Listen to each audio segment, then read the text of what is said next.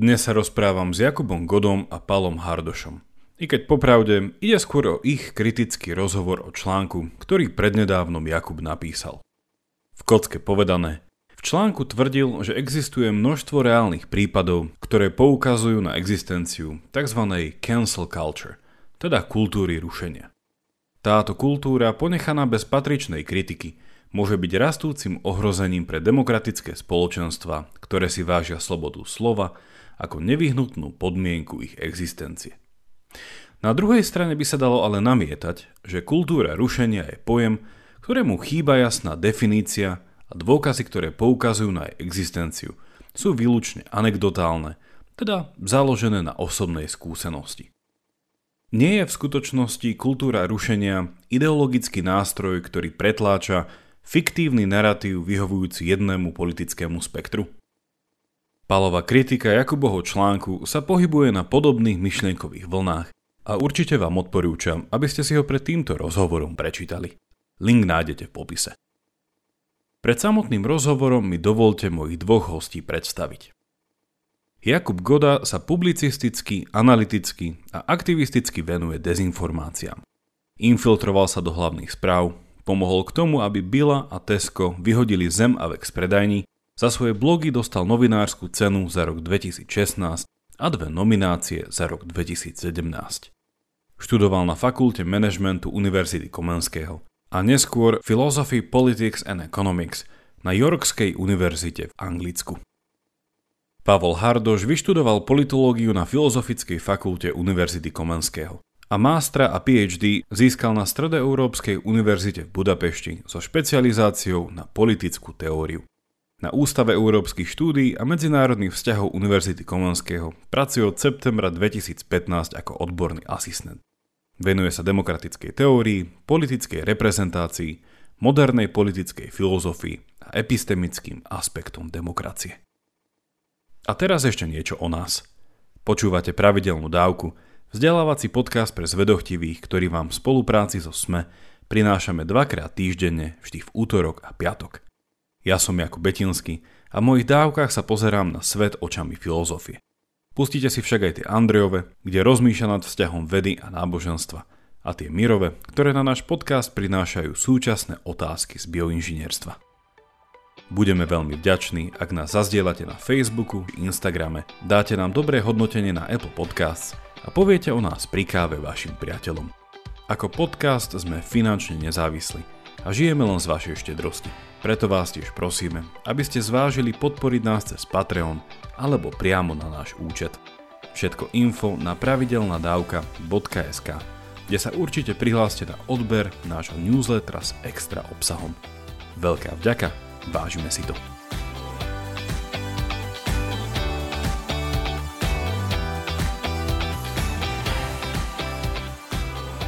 Milí poslucháči a poslucháčky pravidelnej dávky, dneska máme takú špeciálnu epizódu pre vás prichystánú, keďže viete, že tu zvečer robíme rozhovory, ale dneska to bude rozhovor v trojici.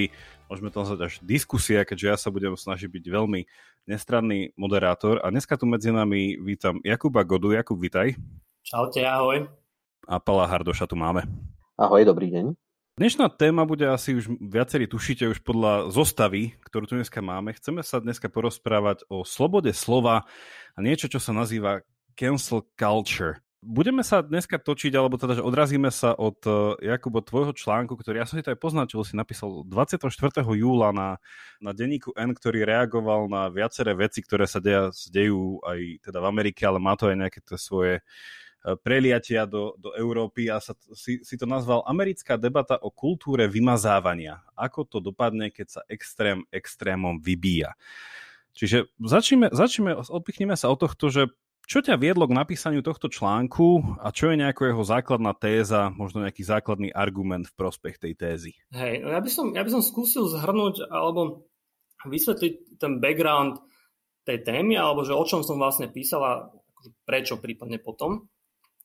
Ehm, veľmi zaujímavá diskusia v Amerike prebieha a súvisí to s tými tenziami a s polarizáciou, ako tam teda momentálne je, aj s tými protestmi a s nutím Black Lives Matter, ale nie len, je to proste dlhodobejšia vec.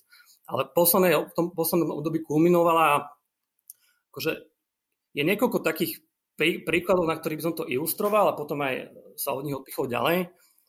Tie príklady sú nejakým akože vyjadrením alebo, alebo nejakým vyhroteným niečoho možno že širšieho a jedným z nich je napríklad, alebo poviem všeobecne, že, že čo majú spoločné tie príklady je, že uh, za relatívne malý prešlap na internete vo forme napríklad tweetu alebo vo forme publikovania nejakého článku alebo akože nejakého vyjadrenia následuje, že nielen, že, nie, nielen, že kritika a tvrdá kritika, ale následuje niečo, čo má akože pomerne razantné e, konsekvencie do, do reálneho kariérneho života niektorých ľudí. Hej, že to sú tie príklady, keď boli ľudia vyhodení za to, že napríklad niečo tweetli alebo niečo publikovali v novinách. Akože ten, taký jeden z, z veľmi známych príkladov, ktorý sa opakuje vlastne stále, je, je príklad jedného analytika datového, volá sa David Shore z firmy Civis Analytics, ktorý vlastne tweetol na Twitteri uh, link na štúdiu, ktorá hovorila o tom, že že nenásilné protesty sú efektívnejšie ako tie násilné.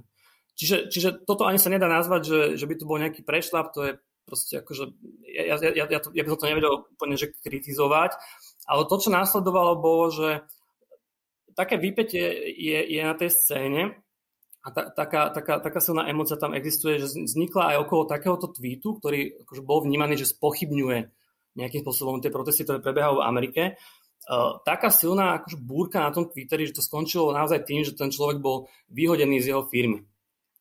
A takýchto príkladov sa opakuje viacero. Ďalší, ktorý som ja použil aj v tom článku, bol príklad, tentokrát to sa jedná o obyčajného elektrikára Emanuel Cafferty, ktorý po ceste domov z práce mal vyloženú ruku v aute a to rukou ako keby urobil gesto, ktoré sa, sa akože označuje dneska za symbol white power, ale v skutočnosti on to nechcel, respektíve ten aktivista, ktorý išiel okolo ho k tomu údajne naviedol, tak, tak to bolo aj reportované. A ako point je, že ho človek odfotil v takejto situácii, zavesil to na Twitter a extrémne rýchlo sa zase strhla akože, že, že shitstorm a búrka okolo toho a do dvoch hodín bol suspendovaný do týždňa vyhodený. No a takýchto príkladov sa, sa zbiera viacej. Akože ja by som ich mohol akože určite k tomu ešte vrátime, dá sa to rozoberať, dá sa, dá sa ich e, povedať niekoľko. Jeden z takých high profile bol, ale ktorý akože naozaj spôsobil tak, tak, také oživenie tejto témy, bol článok New York Times. Uh, editor New York Times pustil do, do novín, do opinion sekcie, do, do komentárovej sekcie uh, článok od republikanského politika, uh, ktorý hovoril o použití sily štátnej sily na, na, na tých protestoch, ktoré prebiehajú. A teda... Armády. Áno, to, myslím, že tam aj formu... Nasadenie armády na, na vlastné obyvateľstvo. Áno, myslím, že to bola forma... To je troška, že... Show of the force. Ale hej, asi hovorím, myslím, že o armáde konkrétne. A e, zase, že čo následovalo, bolo nielenže polemika o tom, či ten článok má alebo nemá byť uverejnený, akože následovala naozaj, že celonárodná diskusia o tejto veci, obrovská vlna emócií, ktorá kulminovala tým, že e, šéf tej komentárovej sekcie New York Times od, odstúpil, respektíve bol odidený následne. Odstúpil.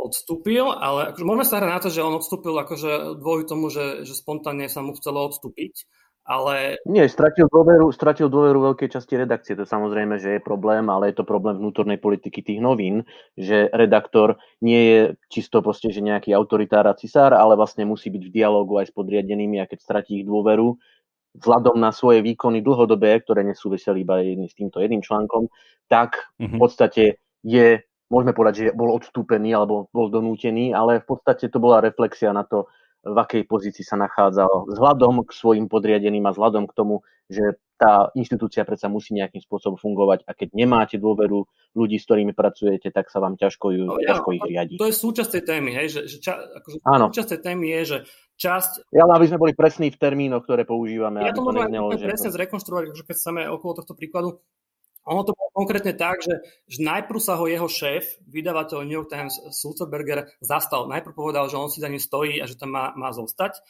Následovala ale ďalšia, myslím, že to bolo aj vnútorný redakčný akože koordinované spísanie e, listu a veľká časť aj afroamerických zamestnancov New York Times sa voči, voči tomu búrila a pod týmto tlakom externým aj interným následne odstúpil a teraz uh, Samozrejme, že my, sa, akože my, nevieme, my nevieme, nevidíme do hlavy e, človeku, ktorý o tom rozhodoval a my nevieme akože že detálne ani Pavel, ani ja, ani akože nikto, kto není na, na orbite redakcie New York Times, nevidí do toho procesu, ktorý mal ten človek v hlave, keď uh, povedal, keď ho učil odstúpiť. Mm-hmm. Hej, že, uh, uh, my nevieme akože dekonštruovať tú skladbu a na tomu toho rozhodnutia presne, ale vieme akože chronologicky zrekonštruovať udalosti tak, ako boli, to som sa vlastne teraz pokúsil. A to nám nebráni vlastne z toho urobiť nejaký politický príbeh, kde na tom vystávame na základe nejakých domnienok, si to naprofilujeme na existujúci ideologický zápas, kde povieme, že teda je to nejakým spôsobom problém, alebo nie je to nejakým spôsobom problém. E, kde, kde vlastne, že máme pred sebou nejakú moralitku, máme pred sebou nejaký príbeh a teraz vlastne vstupujeme do diskusie, kde presne ako ako povedal, bez toho, aby sme mali e, informácie, aby sme mali e, poznatky detailného fungovania redakcie, vlastne e, nám to nebráni premietať si na to e, hodnotové spory a, a robiť z toho proste anekdotu, ktorá nám zapadá do nejakého narratívu. Čo by som teda, by som iba chcel povedať, že, že je to presne ten moment, kde by sme mali byť zdržanlivejší možno v budovaní nejakých ideologických narratívov a hovoriť, že tu ide o ohrozenie slobody slova, alebo ide o nejaký canceling, rušenie, alebo mm. nie. Um, kde že je to strašne zvodné, je to strašne zvodné presne v tom zmysle, že sme svedkami nejakého diania, ako keby sa nás aj týkalo, lebo proste sme prepojení a vnímame svet v jeho kontexte širokom, všetko sledujeme, každú debatu, každý zápas a premietame si do toho vlastné nejaké politické posolstva.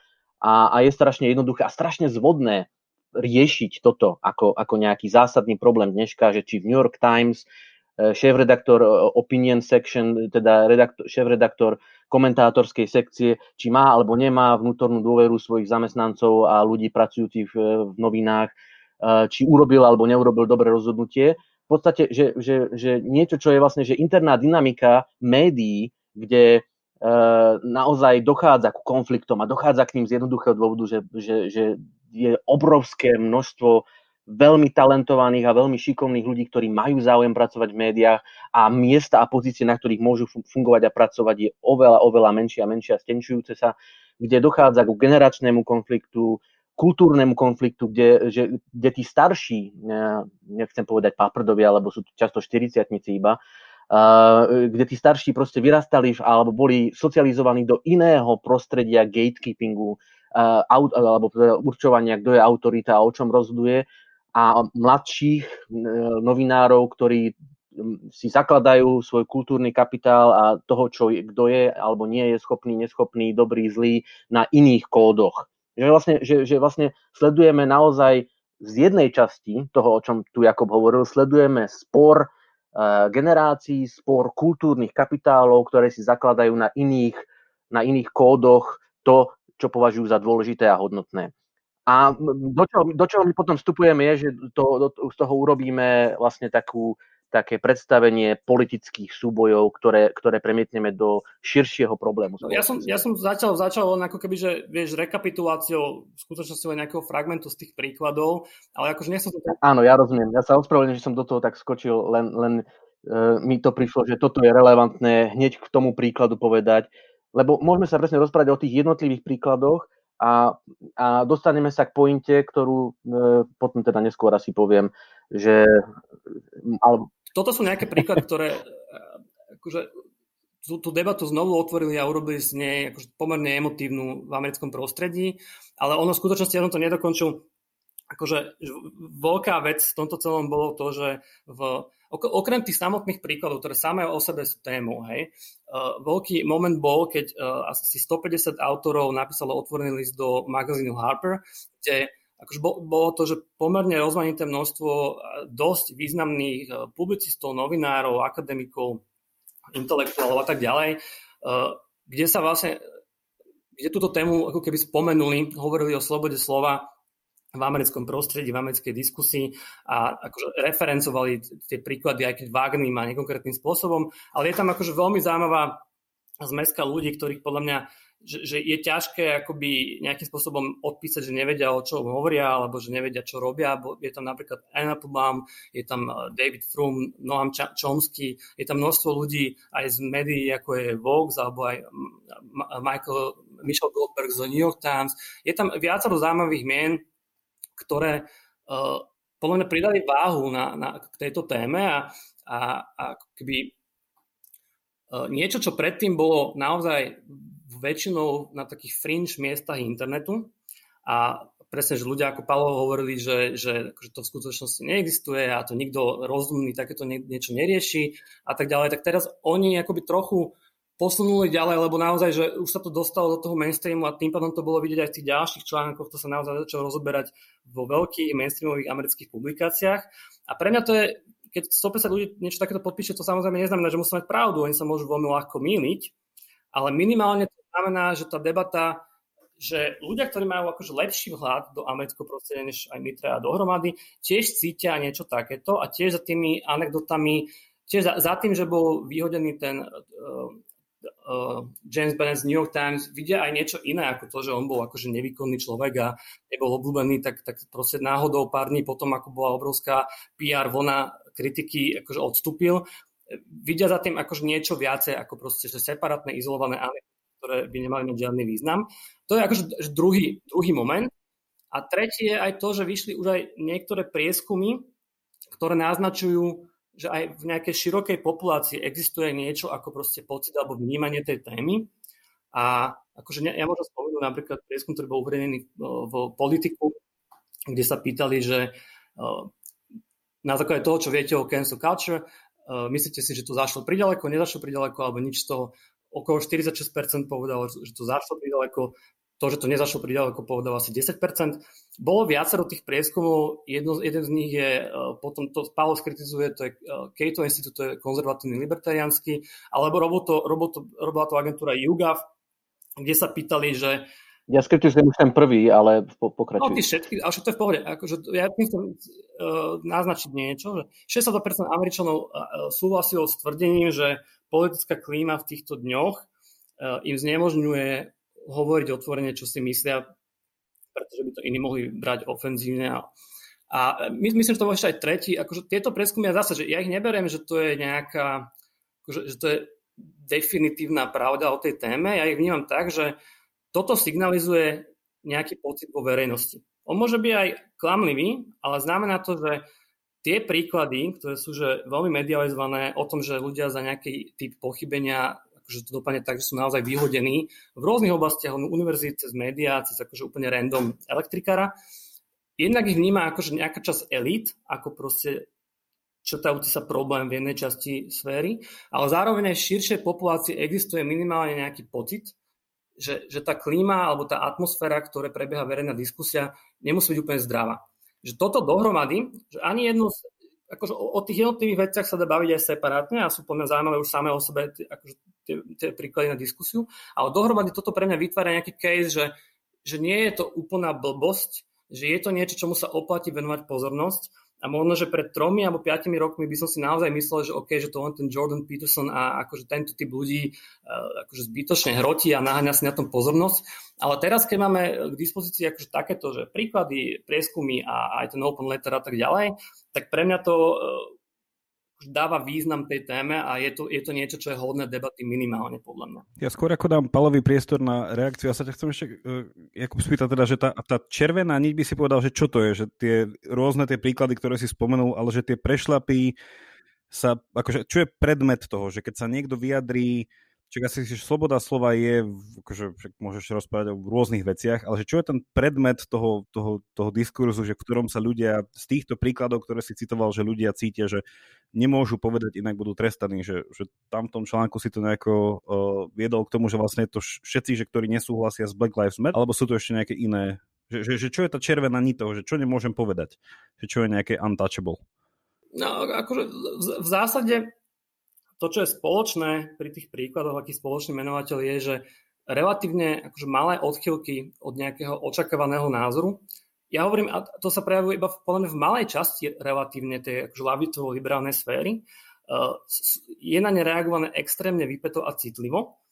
To je jedna časť problému. A druhá časť problému je, že aj keď to je potenciálne pomerne malá skupina ľudí, tak čas ľudí v rozhodujúcich, rozhodovacích e, funkciách, napríklad vo firmách, alebo aj, akože ukázalo sa napríklad, že aj v médiách, tomuto tlaku akože dokáže podľahnúť.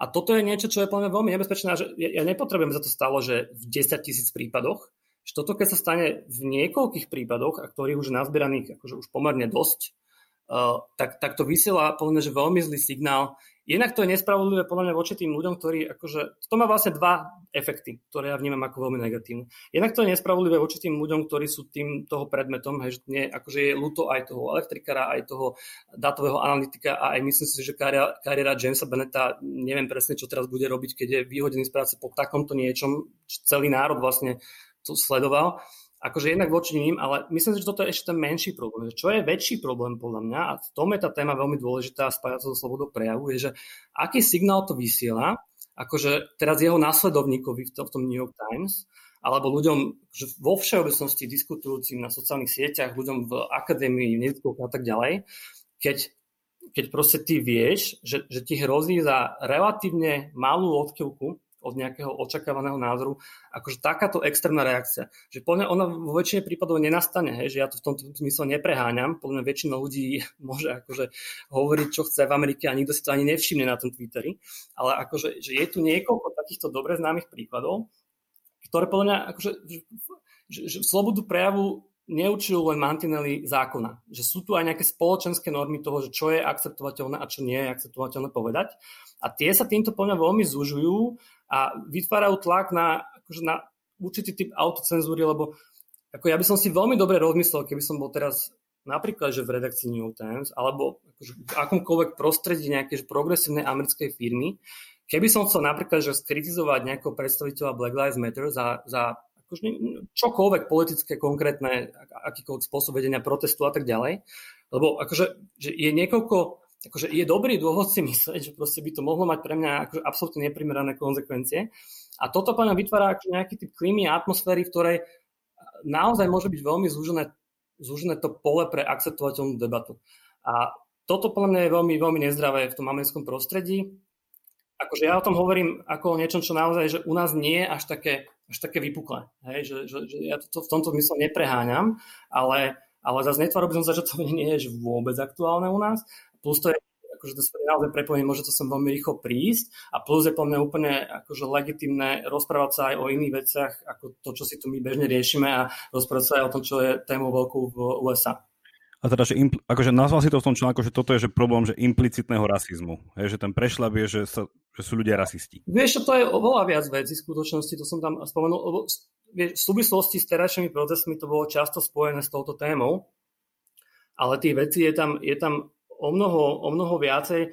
Ako, akože, uh, možno potom spomenúť ďalšie, ďalšie príklady, ale častokrát to súviselo s, s tým, ako je, ako je definovaný rasizmus alebo čo všetko pod to vlastne spadá v súčasnej Amerike. Akože jeden, sú, niektoré tie príklady sú také až naozaj, že, že neuveriteľne komické.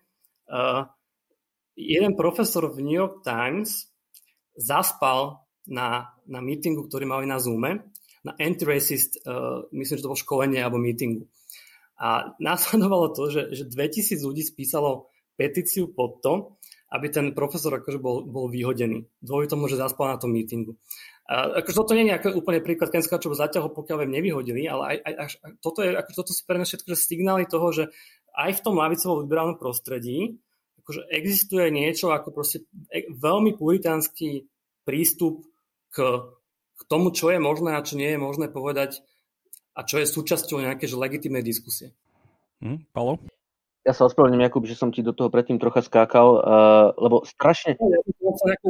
Uviesť. Uh, ja, ja, je tam totiž to strašne veľa vecí, ktoré presne ako si ich rámcoval, ako si ich vymenoval, ako si ich spomenul, ako si ich uviedol, so všetkým proste nesúhlasím a veľmi silne a, a, a je to, že musím sa kontrolovať, ospravedlňujem sa. Ale... Však to je dobrý podcast. Je, teraz, že, že vlastne ani neviem, že s čím začať, ale môžem začať s tým, čím si skončil, uh, s príkladom toho, že ľudia sa online organizujú a každú blbosť zoženieš niekoľko tisíc ľudí, ktorí ti ju podpíšu. Uh, to poznáme aj u nás. Napríklad u nás uh, sa tiež cez Citizen Go zohnalo 10 tisíc podpisov za odvolanie ombudsmanky, ktorá si teda plnila svoje právomoci. Hej, teda robila to, čo mala ako úlohu kontrolovať dodržiavanie ľudských práv a bolo to predmetom virtuálneho aj virtuálneho, a opäť použijem technický termín, shitstormu, kde teda ľudia sa organizovali a spisovali petície za to, aby odstúpila. Hej, že to je, je to ten no, istý fenomén, je to ten istý fenomén a ne, nerozumiem presne, že prečo e, máš tú potrebu, vlastne, že je jednoznačným faktom, že cenzorský nejaký ten impuls alebo impuls umlčiavať ľudí, s ktorými nesúhlasíme, že je to niečo, čo je vlastne každej ideologickej e, vrstve alebo teda každému ideologickému smeru a že nerozumiem teraz vlastne, že prečo máš ako keby takú tú potrebu vypichnúť to, že aj na lavicovo-liberálnej sfére. No tak samozrejme, že nájdeš lavičiarov, nájdeš aj liberálov, nájdeš konzervatívcov, nájdeš uh, socialistov, nájdeš rôznych ľudí, ktorí proste majú tendenciu uh, kričať na ľudí, s ktorými nesúhlasia a nejakým spôsobom v, rámci nejakého polarizovaného zápalu chcieť proste ich zrušiť alebo potrestať alebo niečo iné. Nie, nie, ja som... Prosím? Čo to chávam? No, lebo ja vlastne s tebou, že to naozaj nie je na lavicovej scéne iba, dokonca ja som presvedčený o tom, že to je väčší problém na tej akože no. outright scéne, že určite má Amerika ale, cancel culture väčší problém ale, na outright scéne, respektíve Donald Trump je prezident, ktorý je absolútny v tomto, že akože, to, je, to je canceller in chief, hej, že ja toto by som nikdy nesúhlasím s tými, ktorí to rámcujú ako, ako problém, ktorý je, že rídzo no, ale v tom je, v tom je problém tvojho preto... používania toho pojmu, práve... pretože ten pojem cancel culture je čisto ideologická schéma, ktorá je namierená na lavicovou, liberálne a progresívne politiky a snahy.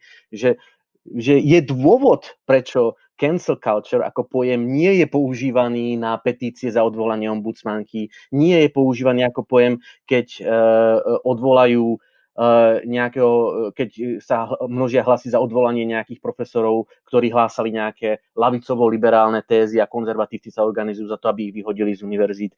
Nie je používaný, napríklad uh, napadá mi teraz jedna nedávna skúsenosť, Eh, pri, pri tom, keď, eh, keď rušia eh, ľudí, ktorí nejakým spôsobom nesplňajú predpísané normy toho, čo je od nich očakávané v rámci hijobu. Napadá mi konkrétny príklad, bola jedna srilanská redaktorka Kozmopolitanu, miestnej mutácie Kozmopolitanu, ktorá napísala na súkromnom profile Instagramovom, že sa jej nepáčia, nepáči používanie bieliacich kozmetických produktov, ktoré teda znižujú E, teda bielia pleť tmavších ľudí. Napísal to na vlastnom profile, ale keďže Kozmopolitan, pre ktorý ona pracovala, mal zákazky Unileveru a iných firiem, ktoré predávali tieto produkty, korporátnym ľuďom teraz sa to nepáčilo, že takéto niečo, ona ako influencerka vplyvná na vlastnom súkromnom profile takéto niečo zahlásila a dali embargo Kozmopolitanu nech sa ospravedlní, odvolá to, alebo teda stiahneme na niekoľko mesiacov reklamu a potrestáme vás ako časopis za to, že e, ju tolerujete v takomto niečom. E, ona sa neospravedlila, e, Unilever stiahol svoje reklamy, dúfam, že to bol Unilever a že teraz nevymýšľam, ale nájdete to na BuzzFeede. BuzzFeed News bolo o tom 21. júla, bolo mm. tomto článok tohto roku. A vo výsledku teda skončilo to tak, že ona vlastne po niekoľkých mesiacoch bola nútená odísť z, z práce redaktorky Kozmopolitánu. Toto nebude zahrnuté v cancel culture schéme z jednoduchého dôvodu, lebo to nezapadá do ideologickej schémy, o ktorej je reč, keď je reč o cancel culture. Uh, museli by sme sa vlastne pozrieť na to, že čo je cancel culture a ako sa používa a prečo sa používa iba v istých situáciách, prečo vôbec je iba pri isté prípady, uh, uh, kedy sa vlastne o nej spomína. Prečo je to vlastne iba keď uh, online DAV si príde po, nejak, po niekoho, koho považuje za rasistu. Prečo sa využíva vlastne iba keď si online DAV príde po niekoho, kto, kto kritizuje Black Lives Matter. Uh-huh.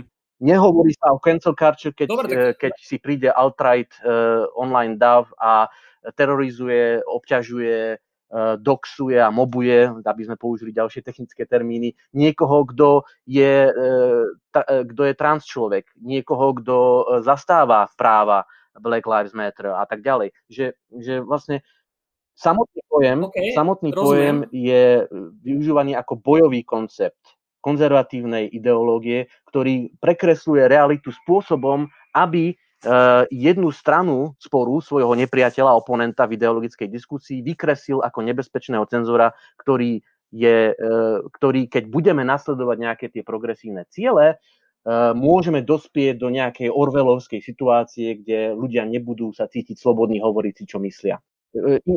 No. Rozumiem. A ja by som to... Ja by, akože, pre mňa v skutočnosti, vie, že môžeme sa baviť o etymológii tej prezúky cancel culture. To v skutočnosti to je nejaká nálepka, akože nejaký neologizmus, ktorý vznikol.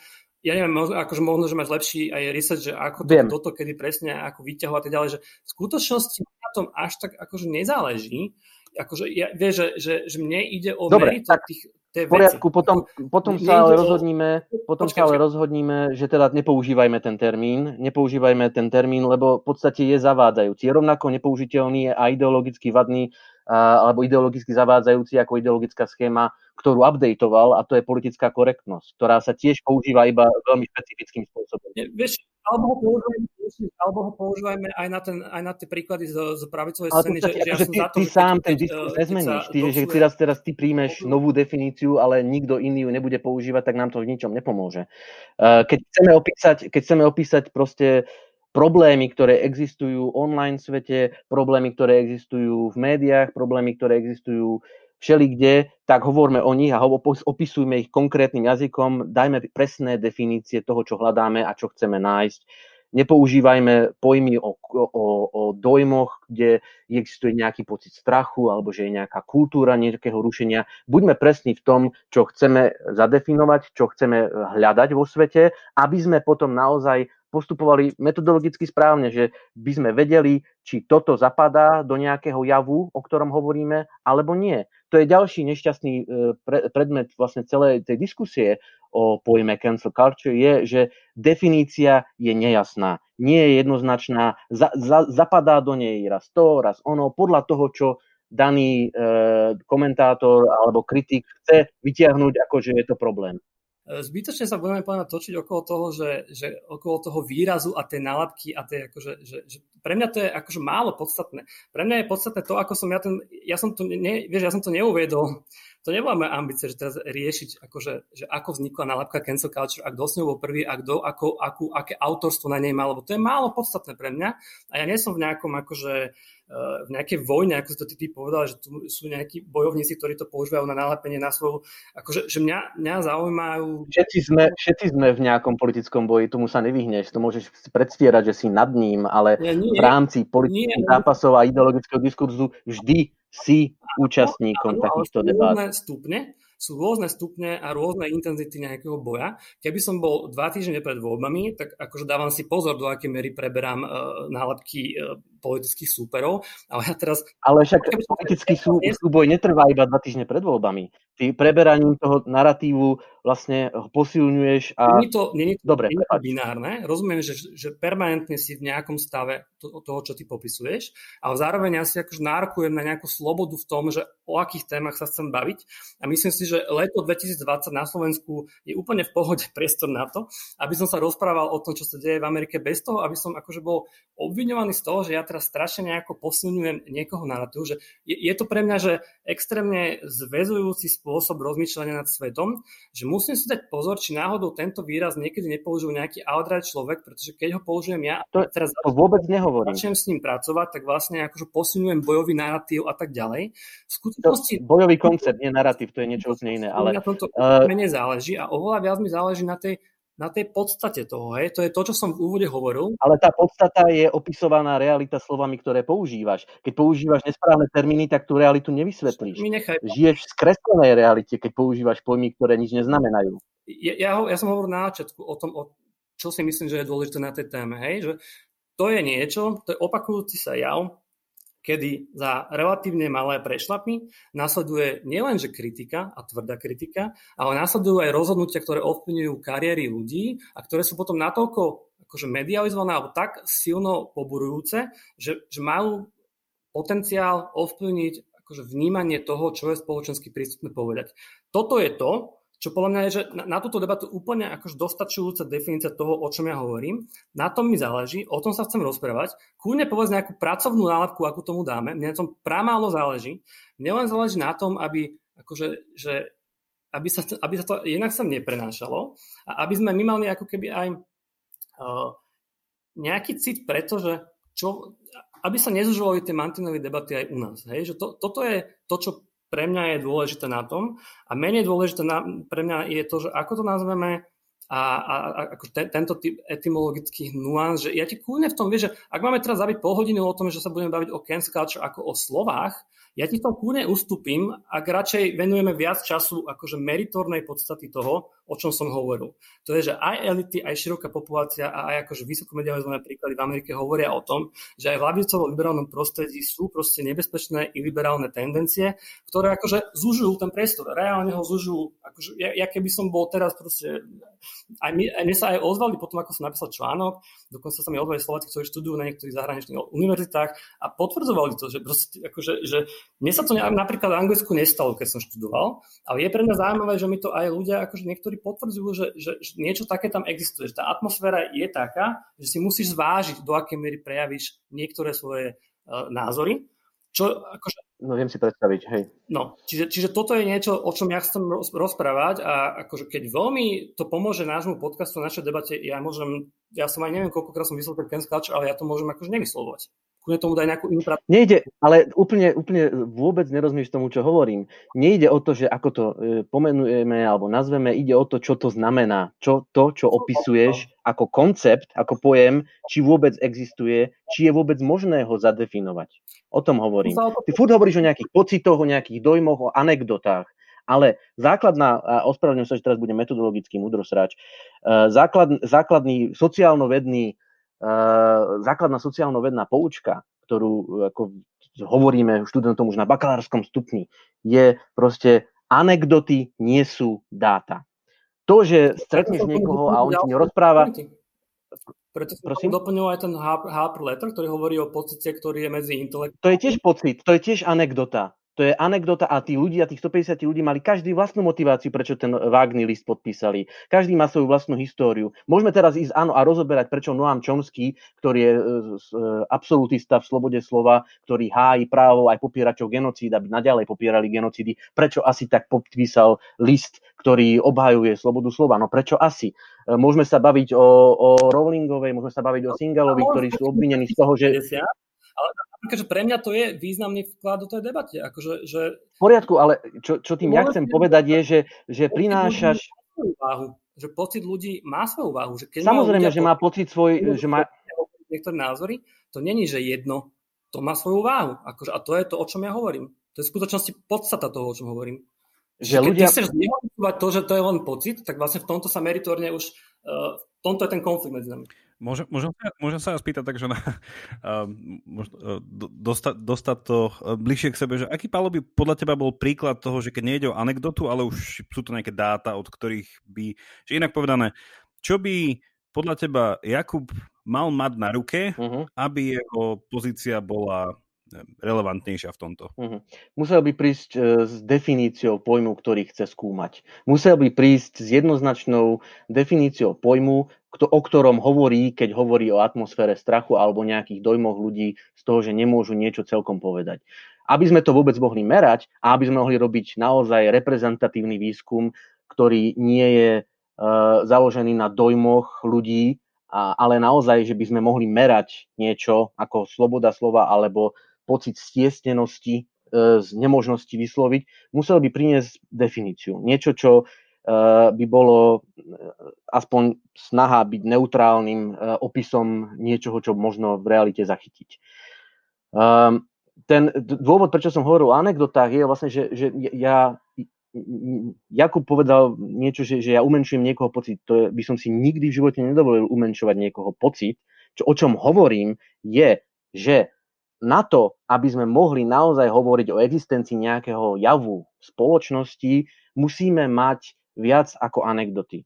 Nestačí zbierať e, dojmovo pocity ľudí, musíme vedieť, nakoľko je toto reprezentatívne, nakoľko sa toto naozaj nachádza v spoločnosti a musíme mať, keď hovorím o reprezentatívnej zbierke, musíme mať naozaj aj vypracovanú tú otázku spôsobom, kde si tí ľudia čo najmenej premietajú svoje vlastné nejaké predsudky alebo dojmy do vyznenia tej otázky. To znamená, ako bola formulovaná tá otázka z toho výskumu, čo si prvé úplne citoval, bolo no, nie dobre, aby som to zhrnul.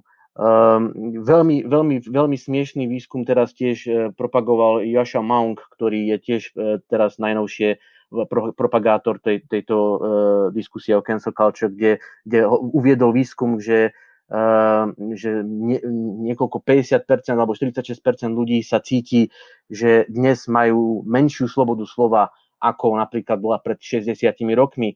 Na čo teda boli veľmi sarkastické reakcie, že pred 60 rokmi v Americ- Spojených štátoch amerických žilo v podstate 10 miliónov e, afroameričanov, ktorí nemali poriadne volebné práva keď e, vyhadzovali vo zamestnaní ľudí za to, že sú homosexuáli. Čiže e, nie je...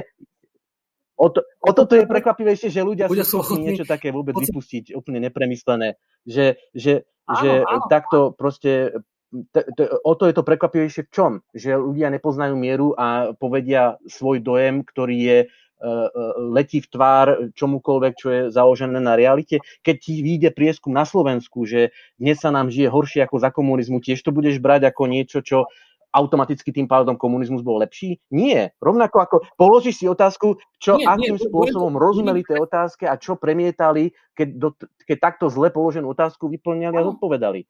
Čiže toto nie sú, toto, toto nie sú ano, dáta, budem toto je... Budem brať ako zaujímavý, zaujímavý vklad do debaty o tom, že akí ľudia majú pocit o tom, že kedy bolo lepšie. Že ja si nemyslím, že to je niečo, čo sa má ignorovať. A presne, že, že ten, ten prieskum, ktorý si citoval, že, že ľudia majú dnes uh, pocit, že sú viacej self akože autocenzurovaní ako v minulosti.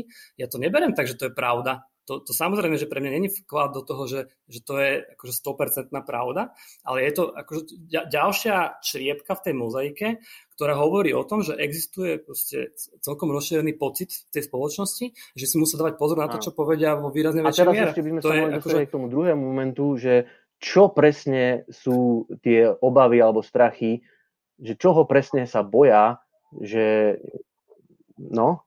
Čo ti môžem povedať? Akože to, ja som ja som sa snažil to už asi dvakrát. To, ako to, čo ja vnímam, že je téma pri e, tom teda zakázanom výraze. A vidíš, teraz si urobil presne to isté, keď... čo robia ľudia. No. Nikto ti ten výraz nezakázal. Ja som ho iba hovoril, že, že je no nie, veľmi pochybný. Ja som, ja, som sám, ja som si sám slúbil, že to...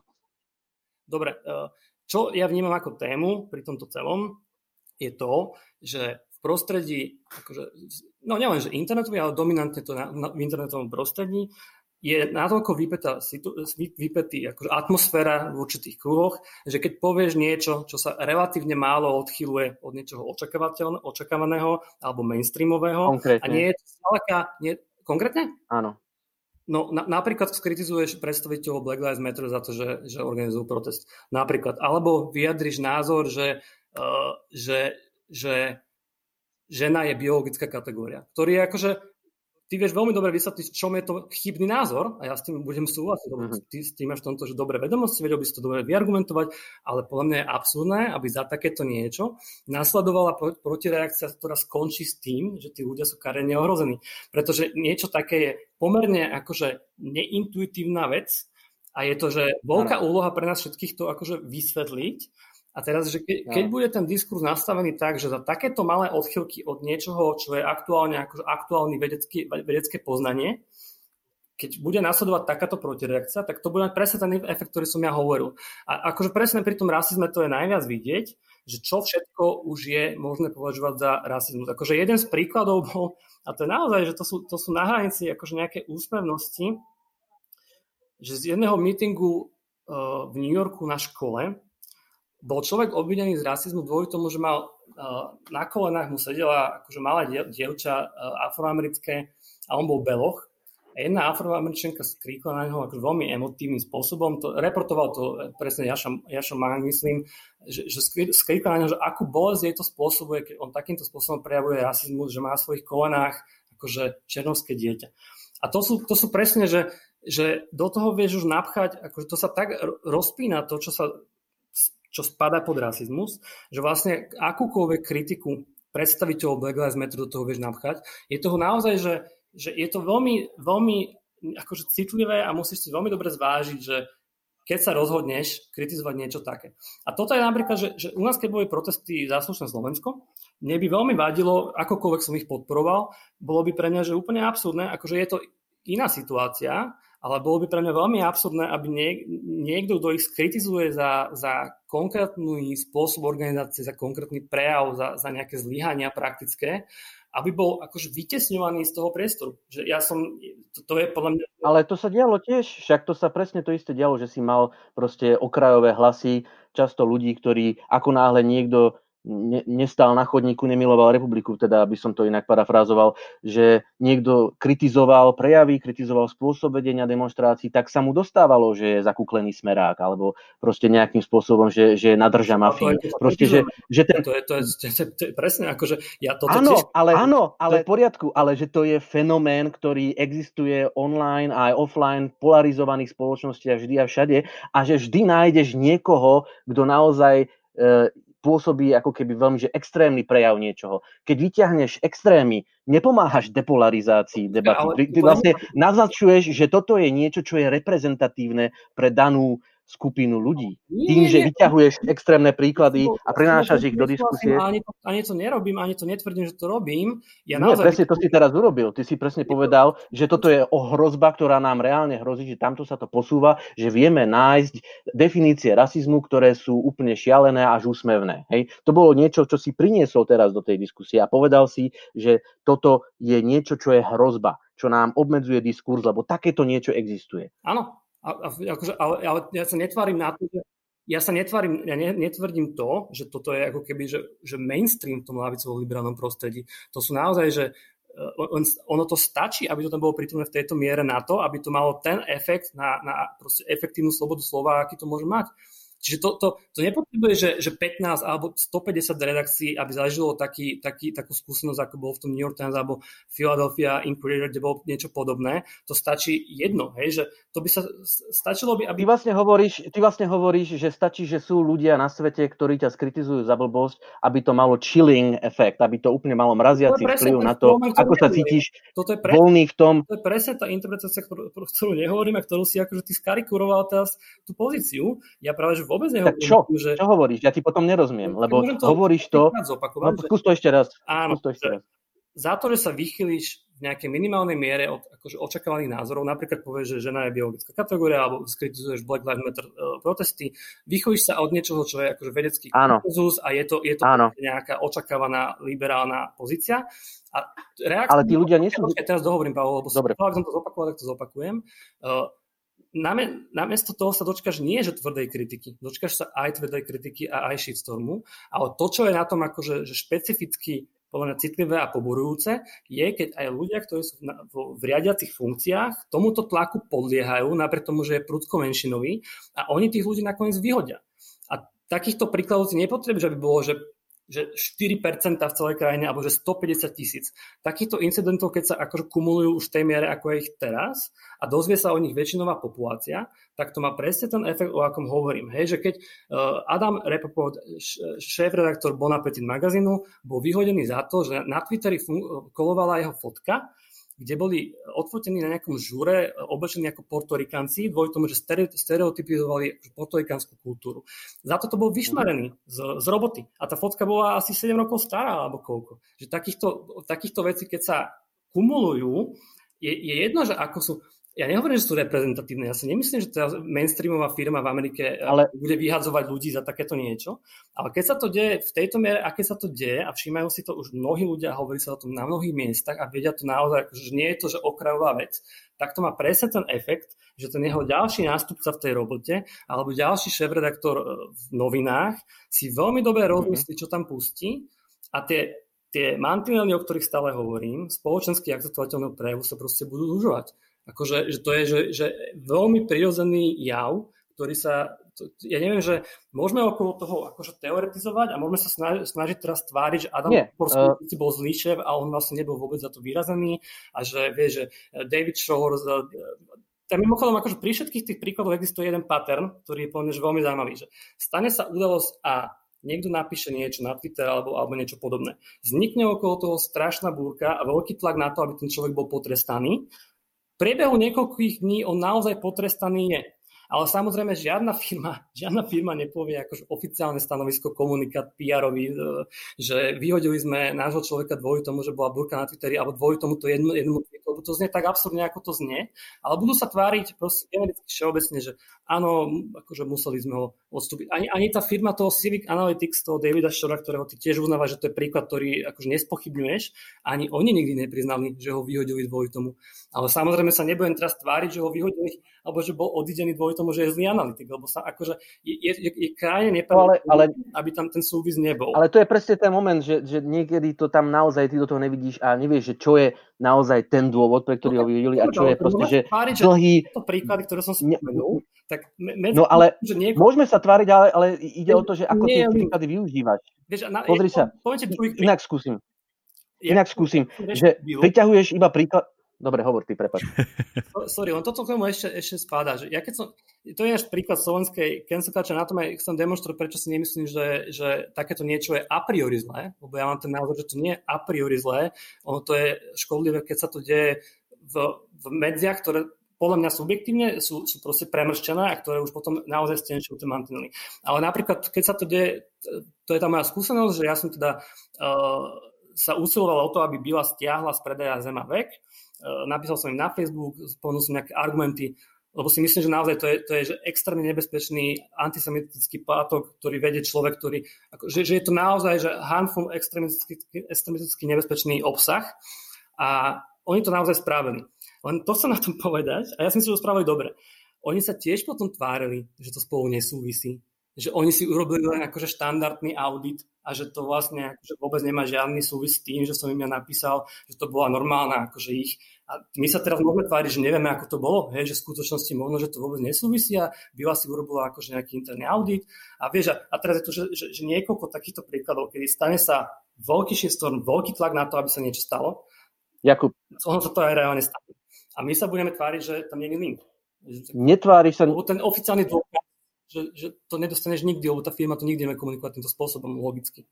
Dobre, e, chcem e, tri veci. E, zaujímavé, podľa mňa, akože zase významné je, že hovoríš o limitovaní nejakej tej sféry prípustnej diskusie, ale hovoríš v nej vlastne iba pri, pri, pri týchto príkladoch, ktoré z nejakého záhadného dôvodu proste sú zbierané práve tie, ktoré implikujú uh, liberálno-progresívne uh, uh, sily, kde nikto si nedáva tú namahu. Pozri, ale že nikto nezbiera anekdoty, kde ľudia sú vyhodení z práce za to, že sa nejak inak priečili korporátnej kultúre, alebo že nejak inak ohrozovali danú korporáciu svojimi názormi ktoré ale ne, nezapadali do, do týchto mantinelov. Ktorých Ešte sú aj také zoznamy, že, ale Prosím? Že myslím si, že sú aj takéto akože zozbierané príklady. Rozhod, rozhodne, že ale... Lebo hovorí sa nezbierajú, tak ja hovorím, že sa zbierajú. Dobre, skúsim inak. Ehm, čo som tým chcel povedať je, ehm, že podľa mňa si pomenoval problém, ale pomenúvaš nespráv, že dávaš nesprávnu diagnózu problémom, lebo ono ich je viacero v tom, čo si teraz opisoval, by som videl dva problémy rozdielne, ktoré spolu nejakým spôsobom súvisia a dávajú sa proste do toho ideologického narratívu. Uh, prvý problém je uh, možnosť vlastne korporácií, inštitúcií, zamestnávateľov v podstate niekoho z hodiny na hodinu vyhodiť bez toho, aby ten zamestnanec mal nejaké práva, kde by sa mohol dovolať svojich práv aby sa voči nemu postupovalo v súlade s nejakým e, zákonníkom práce. To myslím, že u nás až také ľahké nebolo. E, v Spojených štátoch majú iný právny systém, tam proste naozaj môžeme sa baviť, že prečo vôbec nejaká korporácia má tú moc, že môže niekoho vyhodiť, čisto len z toho, že sa im nejakým spôsobom znepáči, alebo že robí im zlé PR, lebo ľudia na internete niečo šalejú. Toto je jeden problém. Toto je, že tu videl by som čas, čiastočne jadro problému, kde naozaj, ako si to opísal, eh, ľudia môžu prísť do prácu za nedorozumenie, za blbosti a nemusia sa týkať nevyhnutne rasizmu alebo transfóbie alebo čohokoľvek. Proste, že tá moc, ktorú korporácia voči svojim zamestnancom má, alebo tá moc, ktorý zamestnávateľ voči svojim zamestnancom má, v Spojených štátoch je na inej úrovni, než na akú sme u nás zvyknutí v našom e, sociálnom, sociálno-štátnom usporiadaní. To je jedna vec. Druhá vec, ktorá s tým súvisí a aj nie, je fenomén shitstormu. Hej? Fenomén mobilizácie, sploštenia e, diskurzu, kde naozaj je strašne jednoduché v polarizovanom a anonimnom dave e, vyvolať vášeň a na niekoho ukázať, že sa nejakým spôsobom prehrešil voči nejakej norme. A teraz to nemusí byť opäť progresívna norma, nemusí to byť e, liberálna norma, môže to byť hociaká norma. A teraz siahnem do prehistórie, siahnem do roku 2005. Uh, uh, lebo väčšina našej pamäti nesiaha tak ďaleko. V 2005, uh, neviem, či ste niekedy počuli o profesorovi uh, Ward Churchill. Ward Churchill učil na univerzite v Koloráde, myslím, a v 2005 napísal esej. Esej sa volala uh, Chickens Coming Home to Roost a v podstate to bola jeho veľmi, veľmi škaredá reakcia na, na útoky z 9-11, útoky, teroristické útoky z 11. septembra, kde povedal vlastne viac menej, že si za to Spojené štáty môžu samé, lebo proste e, robili imperiálnu politiku a teraz sa im to vrátilo v podobe blowbacku. A okrem toho tam mal jednu, jednu frázu, kde teda opísal ľudí pracujúcich e, World Trade Center ako malých Eichmannov hovoril o nich ako niekto, kto bol komplicitný, niekto, kto bol spolu zodpovedný za americkú imperiálnu kapitalistickú hociakú politiku a že vlastne čiastočne si za to môžu. Viete si asi predstaviť, že aká sa strhla diskusia, alebo aký sa strhol shitstorm. 2005 je, ak si pamätáte, rok, kedy už sa množili blogy a blogy boli vtedy hlavným sociálnym médium, kde sa uh, uh, organizovali shitstormy. Uh, shitstorm dopadol tak, že, že Ward Churchill boli spisované petície, uh, porušil normy patriotické a porušil aj normy dobrého, dobrého vkusu vôbec, že, že hovoril o obetiach ako o malých Eichmanoch. Uh, uh, spisovali sa petície. Čo sa stalo? Univerzita uh, začala interné vyšetrovanie, začala interné vyšetrovanie a e, rozhodla teda, že Ward Churchill sa dopustil pochybení v akademickej práci. Hľadali, hľadali, našli. E, a milého Warda Churchilla teda vyrazili z univerzity. E, on potom univerzitu zažaloval za nespravodlivé rozviazanie zmluvy a porota rozhodla, myslím, v súdnom procese, teda, že má pravdu a prisúdila mu odškodné jedného dolára. Prečo som tento príklad vytiahol, je ten, že toto nie je nový fenomén. Toto nie je niečo, čo sa zrazu zjavilo. Toto nie je niečo, čo je spojené s jedným ideologickým problémom. Ale viem, že Jakub to už hovoril veľakrát, že áno, nie je, nie je. Ale dôvodom, prečo sa o Wardovi Churchillovi nikdy nehovorí v súvislosti so spojením cancel culture, political correctness, ani sa o ňom nehovorí ako obeti, často ako obeti niečoho, čo, e, kde sloboda slova bola obmedzená, je jednoducho, že nezapadá do správnej ideologickej schémy, kde e, ľudia, ktorí veľmi často operujú s týmto e, pojmom, ho vyťahujú presne z dôvodov ideologických. Ja, a ja viem, že, že Jakub nechce riešiť toto, že nechce ísť týmto smerom, ale e, ten dôvod, prečo hovoríme o týchto pojmoch, je v podstate to, že áno, v súčasnosti sa normy verejného prejavu, v súčasnosti sa normy prípustného diskurzu posúvajú. A nesúhlasím s tým, že by sa zužovali. Oni sa posúvajú, posúvajú sa smerom, kde naozaj niektoré rasistické, sexistické, mizogíne a transfobné prejavy sú čoraz viac vnímané ako za hranicou, ako problematické, ako niečo, čo slušný človek proste neprináša do diskusie a nerobí. E, výsledkom posúvania noriem je vždy, e, vždy keď sa nejaké normy ustálujú, vždy máme proste situáciu bordelu a situáciu, kde dochádza k prestreleniam, k omylom. A to je niečo, čo môžeme ľahko vyťahnuť a povedať, že a toto je dôkaz toho, že to zachádza priďaleko. Ale čo zachádza priďaleko? Zachádza priďaleko situácia taká, že naozaj sa rozšíruje pole slobody, kde dávame väčší priestor menšinám, ktoré boli doteraz dlhodobo marginalizované, dávame väčší priestor afroameričanom, dávame priestor iným menšinám, dávam oveľa väčšia inklúzia je žien v diskusiách verejných, oveľa väčšia inklúzia je aj pre sexuálne menšiny rôzne.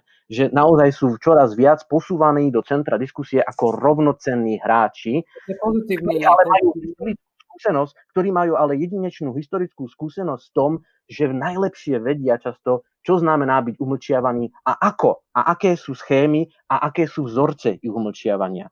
A že v tom online priestore, kde toto celé sa to odohráva, e, nastáva tá situácia, že naozaj to nie je platforma, a o tomto sme sa s Jakubom rozprávali ešte pred nahrávaním, že online priestor naozaj nie je dobrý priestor a platforma na vedenie týchto diskusí, pretože e, sú skratkovité, polarizujúce, emocionálne a často vedú k tomu, že neviete, s kým diskutujete a kto je ten človek a dávajú priestor trolom, dávajú priestor ľuďom so zlými úmyslami, ktorí proste tú diskusiu ďalej hrotia a polarizujú, že ľudia potom, aj ktorí majú záujem o diskusiu a ktorí majú aj záujem o to, aby boli pochopení, aby si navzájom rozumeli, nevedia rozlíšiť, kto je troll a kto je iba naivný človek, ktorý nie je znalý veci. A ty, ako presne hovoríš, že niekto by nemal byť potrestaný za výroky, ktoré sú proste, že, že banálne alebo nejakým spôsobom proste ľahko opraviteľné. Áno, je to presne schéma, architektúra tých sociálnych sietí, tých platform, na ktorých sa tieto diskusie odohrávajú, že nevieme odlíšiť, kedy máme dočinenia s trolom, kedy máme dočinenia s niekým, kto to myslí vážne a je naozaj transfób, sexista, mizogín, rasista a tak ďalej, alebo je to proste niekto, kto ani nemyslel a zopakoval nejaký slogan, ktorý niekde videl online.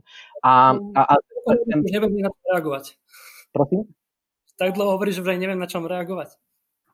Ja som mal tiež... Zase môžeš začať od konca. Uh, a neviem, či som už aj dopovedal teraz. Ale asi, hej, lebo neviem, čo som chcel ďalej povedať. Takže môžeš, hej. Čo, je, je tam akože, zdá sa mi, že ako, čo, čo vnímam ako dobrú vec, že sa mi zdá, že konečne sa mi podarilo dosiahnuť, že si povedal, že som teda definoval nejaký problém alebo pomenoval nejaký problém. To vnímam ako, ako veľmi dlho mi to trvalo, ale zdá sa mi, že sme sa dostali do bodu, kedy to bolo by, s tým sme mohli začať. S tým sme mohli začať, že podľa mňa uh, diagnostikuješ nesprávny problém, ale uh, že skôr Takže škodlivým spôsobom. No problém, ale že ho zle diagnostikujem, že ja vnímam ako posun v debate po 3 4 hodiny, ale predsa teda sme pri tom, že som definoval nejaký problém. To je, to je dobrá vec.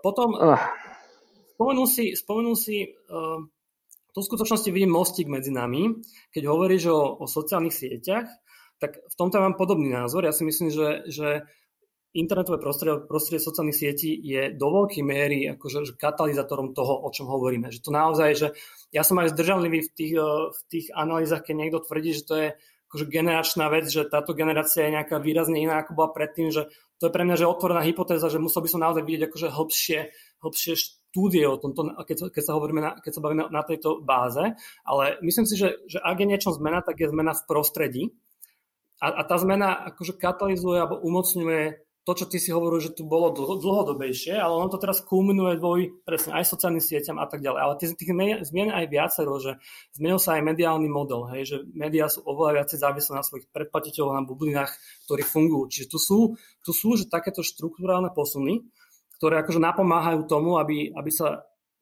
aby sa takéto incidenty alebo proste takéto situácie množili. Len uh, toto akože toto nezľahčuje dôsledky tých, tých krokov. Hej? Že, že môže, to, môže, to, môže to ovplyvniť naše rozmýšľanie nad, uh, nad ako keby, že riešeniami a, a je to súčasťou tej analýzy, ale že nezľahčuje to tú tému, uh, pretože tie dôsledky sú také, ako som ich pomenoval na začiatku a, a uh, aj to, čo si ty pomenoval, že, že to je vecou toho, že v Amerike môžeš len tak niekoho vyhodiť, to je, akože to je, to je súčasťou toho, ale to je, to, to je plne, že umelý, umelé nie je to umelé, to, je to presne pointa. Pre mňa, pre mňa je problém v tom, že, že, že proste t- takáto atmosféra a takáto nálada existuje a že existuje v miere, ktorá akože sa množí. Že keby sa to malo na Slovensko pretransformovať v tom, že napríklad, akože ten môj príklad, ktorý ja rád v tomto používam, bol, keď eh, Karol Sudor robil knihu rozhovorov s Vladimírom Pálkom. A my podľa mňa máme, že s Pavlom, že akože asi podobne negatívny názor na Vladimíra Pálka, aj keď teda asi Pavel ho má ostrejší, ale tiež som akože, tiež som proste jeho oponent, alebo tiež akože len, myslím si, že medzi ním a extrémistom, neonacistom alebo Tibolom Eriktom Rostasom je proste ešte že kúsisko rozdiel. A myslím si, že to, to, že Karol Sudor sa rozhodol urobiť s ním rozhovor... Šíri, šíri nenávisné konšpirácie? Šíri. Šíri proste, nenávisť? Šíri. Akurát k iným cieľom, ale veľmi podobným spôsobom. Ja by som tam zase nedával nejaký priepasný rozdiel medzi nich. Presne o tom... Dobre, ten... ja, ja, akože, ja, ja, ja, tam ten, ja tam ten že nemá, lebo Pálko nerobí e, karikatúru prezidentského nosa na židovský nos a tak ďalej a, a nešermuje so, so zbraniami na verejných podujatiach a podobne. To, to je akože... To je už a nie level nenávisti. To je... Ak sa Karol rozhodol, Karol sa rozhodol urobiť takúto knihu rozhovorov, že plne v pohode, že keď Palo si to nekúpi alebo s tým nesúhlasí alebo aj vyjadri nejaký nesúhlas, kritizuje za to Sudor alebo Enko, ale bolo by pre mňa akože to by bolo pre mňa znakom niečoho nebezpečného alebo niečoho veľmi negatívneho. Keby ten následok bol, že 25 Paolo Hardošov by sa na Facebooku obulo do NK a Sudora a výsledok by bol, že, že šéf-redaktor Karola Sudora proste suspendoval, by ho vyhodil. Toto by sta- to keby sa udialo, tak to je pre mňa presne, to by bol príklad toho, o čom sa dnes bavíme.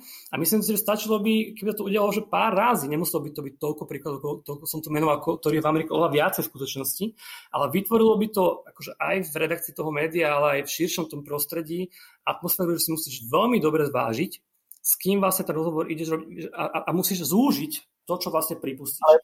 To, je, to je to, čo ja kritizujem a to je to, čo je v merite tej veci.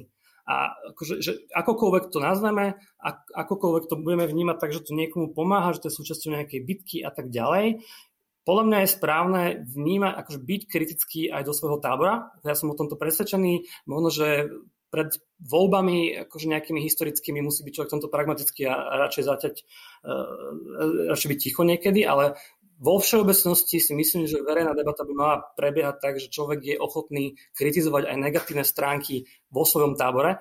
A pre mňa je to v niečom ešte, že akože ja väčšinu času kritizujem pre Boha tú druhú stranu, to je, hádam, to je hádam jasné. Väčšinu času sa snažím akože byť za to, aby Facebook uh, robil niečo s hate speechom a s dezinformáciami a tak ďalej. Ale myslím si, že je úplne akože fair, je to po mňa aj užitočné niekedy vidieť chyby aj na vlastných ľuďoch a vo vlastnom tábore. Že to, keby som sa, keby som sa mal teraz umelo akože to prehľadať alebo, alebo tváriť sa, že to... Jakub, ale ty si vybudoval nejaká, aby si ho urobil... Tým niekomu pomôžem. Ja si myslím, že z dlhodobého hľadiska toto nie je, toto nie je lepšie pre, práve pre tie liberálne myšlenky, ktoré sa my snažíme akoby, že... Jakub, Jakub, ale ty si vybudoval fiktívneho e, karikatúru panáka, aby si z neho urobil niečo, čo je údajne chyba na vlastnej, teda ako to hovoríš, liberálnej strane ty si vybudoval fiktívny scenár. Kde... Hodinu hovorím o tých akože konkrétnych... Nie, ale teraz konkrétne na Slovensku si vybudoval fiktívny scenár, kde teda príde 25 hardošov a, a, a docieli to, že Enko vyhodí. Ja priznám, že hovorím, že hypoteticky, keby sa toto stalo, tak to ano, je ale... čo kritizujem v Amerike. Ja neviem, že to stalo, ja Nie. hovorím, že keby ja, som bol nervózny v lokálnom kontexte. To stalo, jasné, že ty tomu chceš zabrániť, v poriadku. Uh, rozumieme sa, uh, to, to je to áno. Čo som k tomu chcel povedať je, že um, kritika, takto, ešte raz začnem.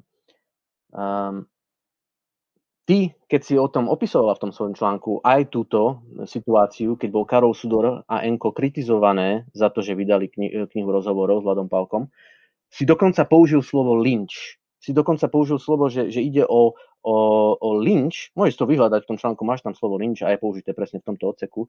Uh, vnútrobublinový lynč si to, aby som bol presne nazval, uh, kde si vlastne hovoril o tom, že do, došlo, nie že by mohlo hypoteticky dôjsť, ty si už hovoril o tom, že došlo k prepiatej silnej kritike NK za to, že vydalo knihu rozhovorov s Valdom Palkom.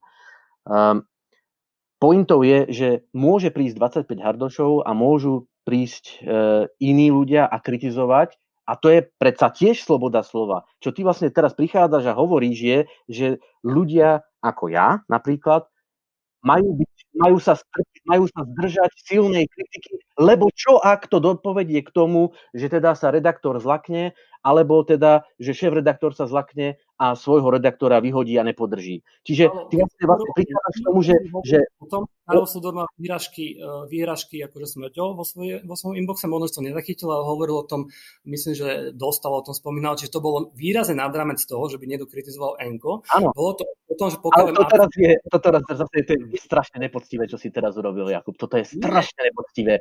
Toto, ja hovoril si o kritike, nehovoril si o vyhrážkach smrťou. Vyhrážky no. smrti nie sú dôvod, pre ktorý šéf-redaktor niekoho vyhodí. Asi. Počkej, ja, ja ti vysvetlím, prečo som použil výraz vnútroboblinový lynč, lebo som mal informácie o tom, že to A tie, tie, tie, tie, tí ľudia, ktorí teda posielali vyhrážky smrťou, sú reprezentanti nejakej tej našej vnútornej bubliny. Tomu správne rozumiem teraz, že hovorím. To ja, to ja proste neviem, ale prichádzalo... No, ale, ale prečo, prečo potom...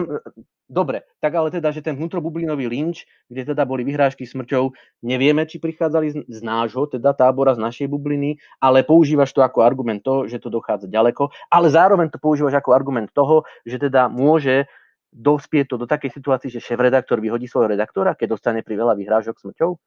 To nie je, myslím, že opäť spájaš dve rozličné veci, aby si urobil argument, ktorý, ktorý podľa mňa neobstojí. Nie, nie, ja, ja neviem, prečo to tak, akože, jednoduchá vec. E, Karol Slovo napísal kontroverznú knihu, ktorá bola prijatá proste kontroverzne. Časť ľudí reaguje to kriticky, ale normálne.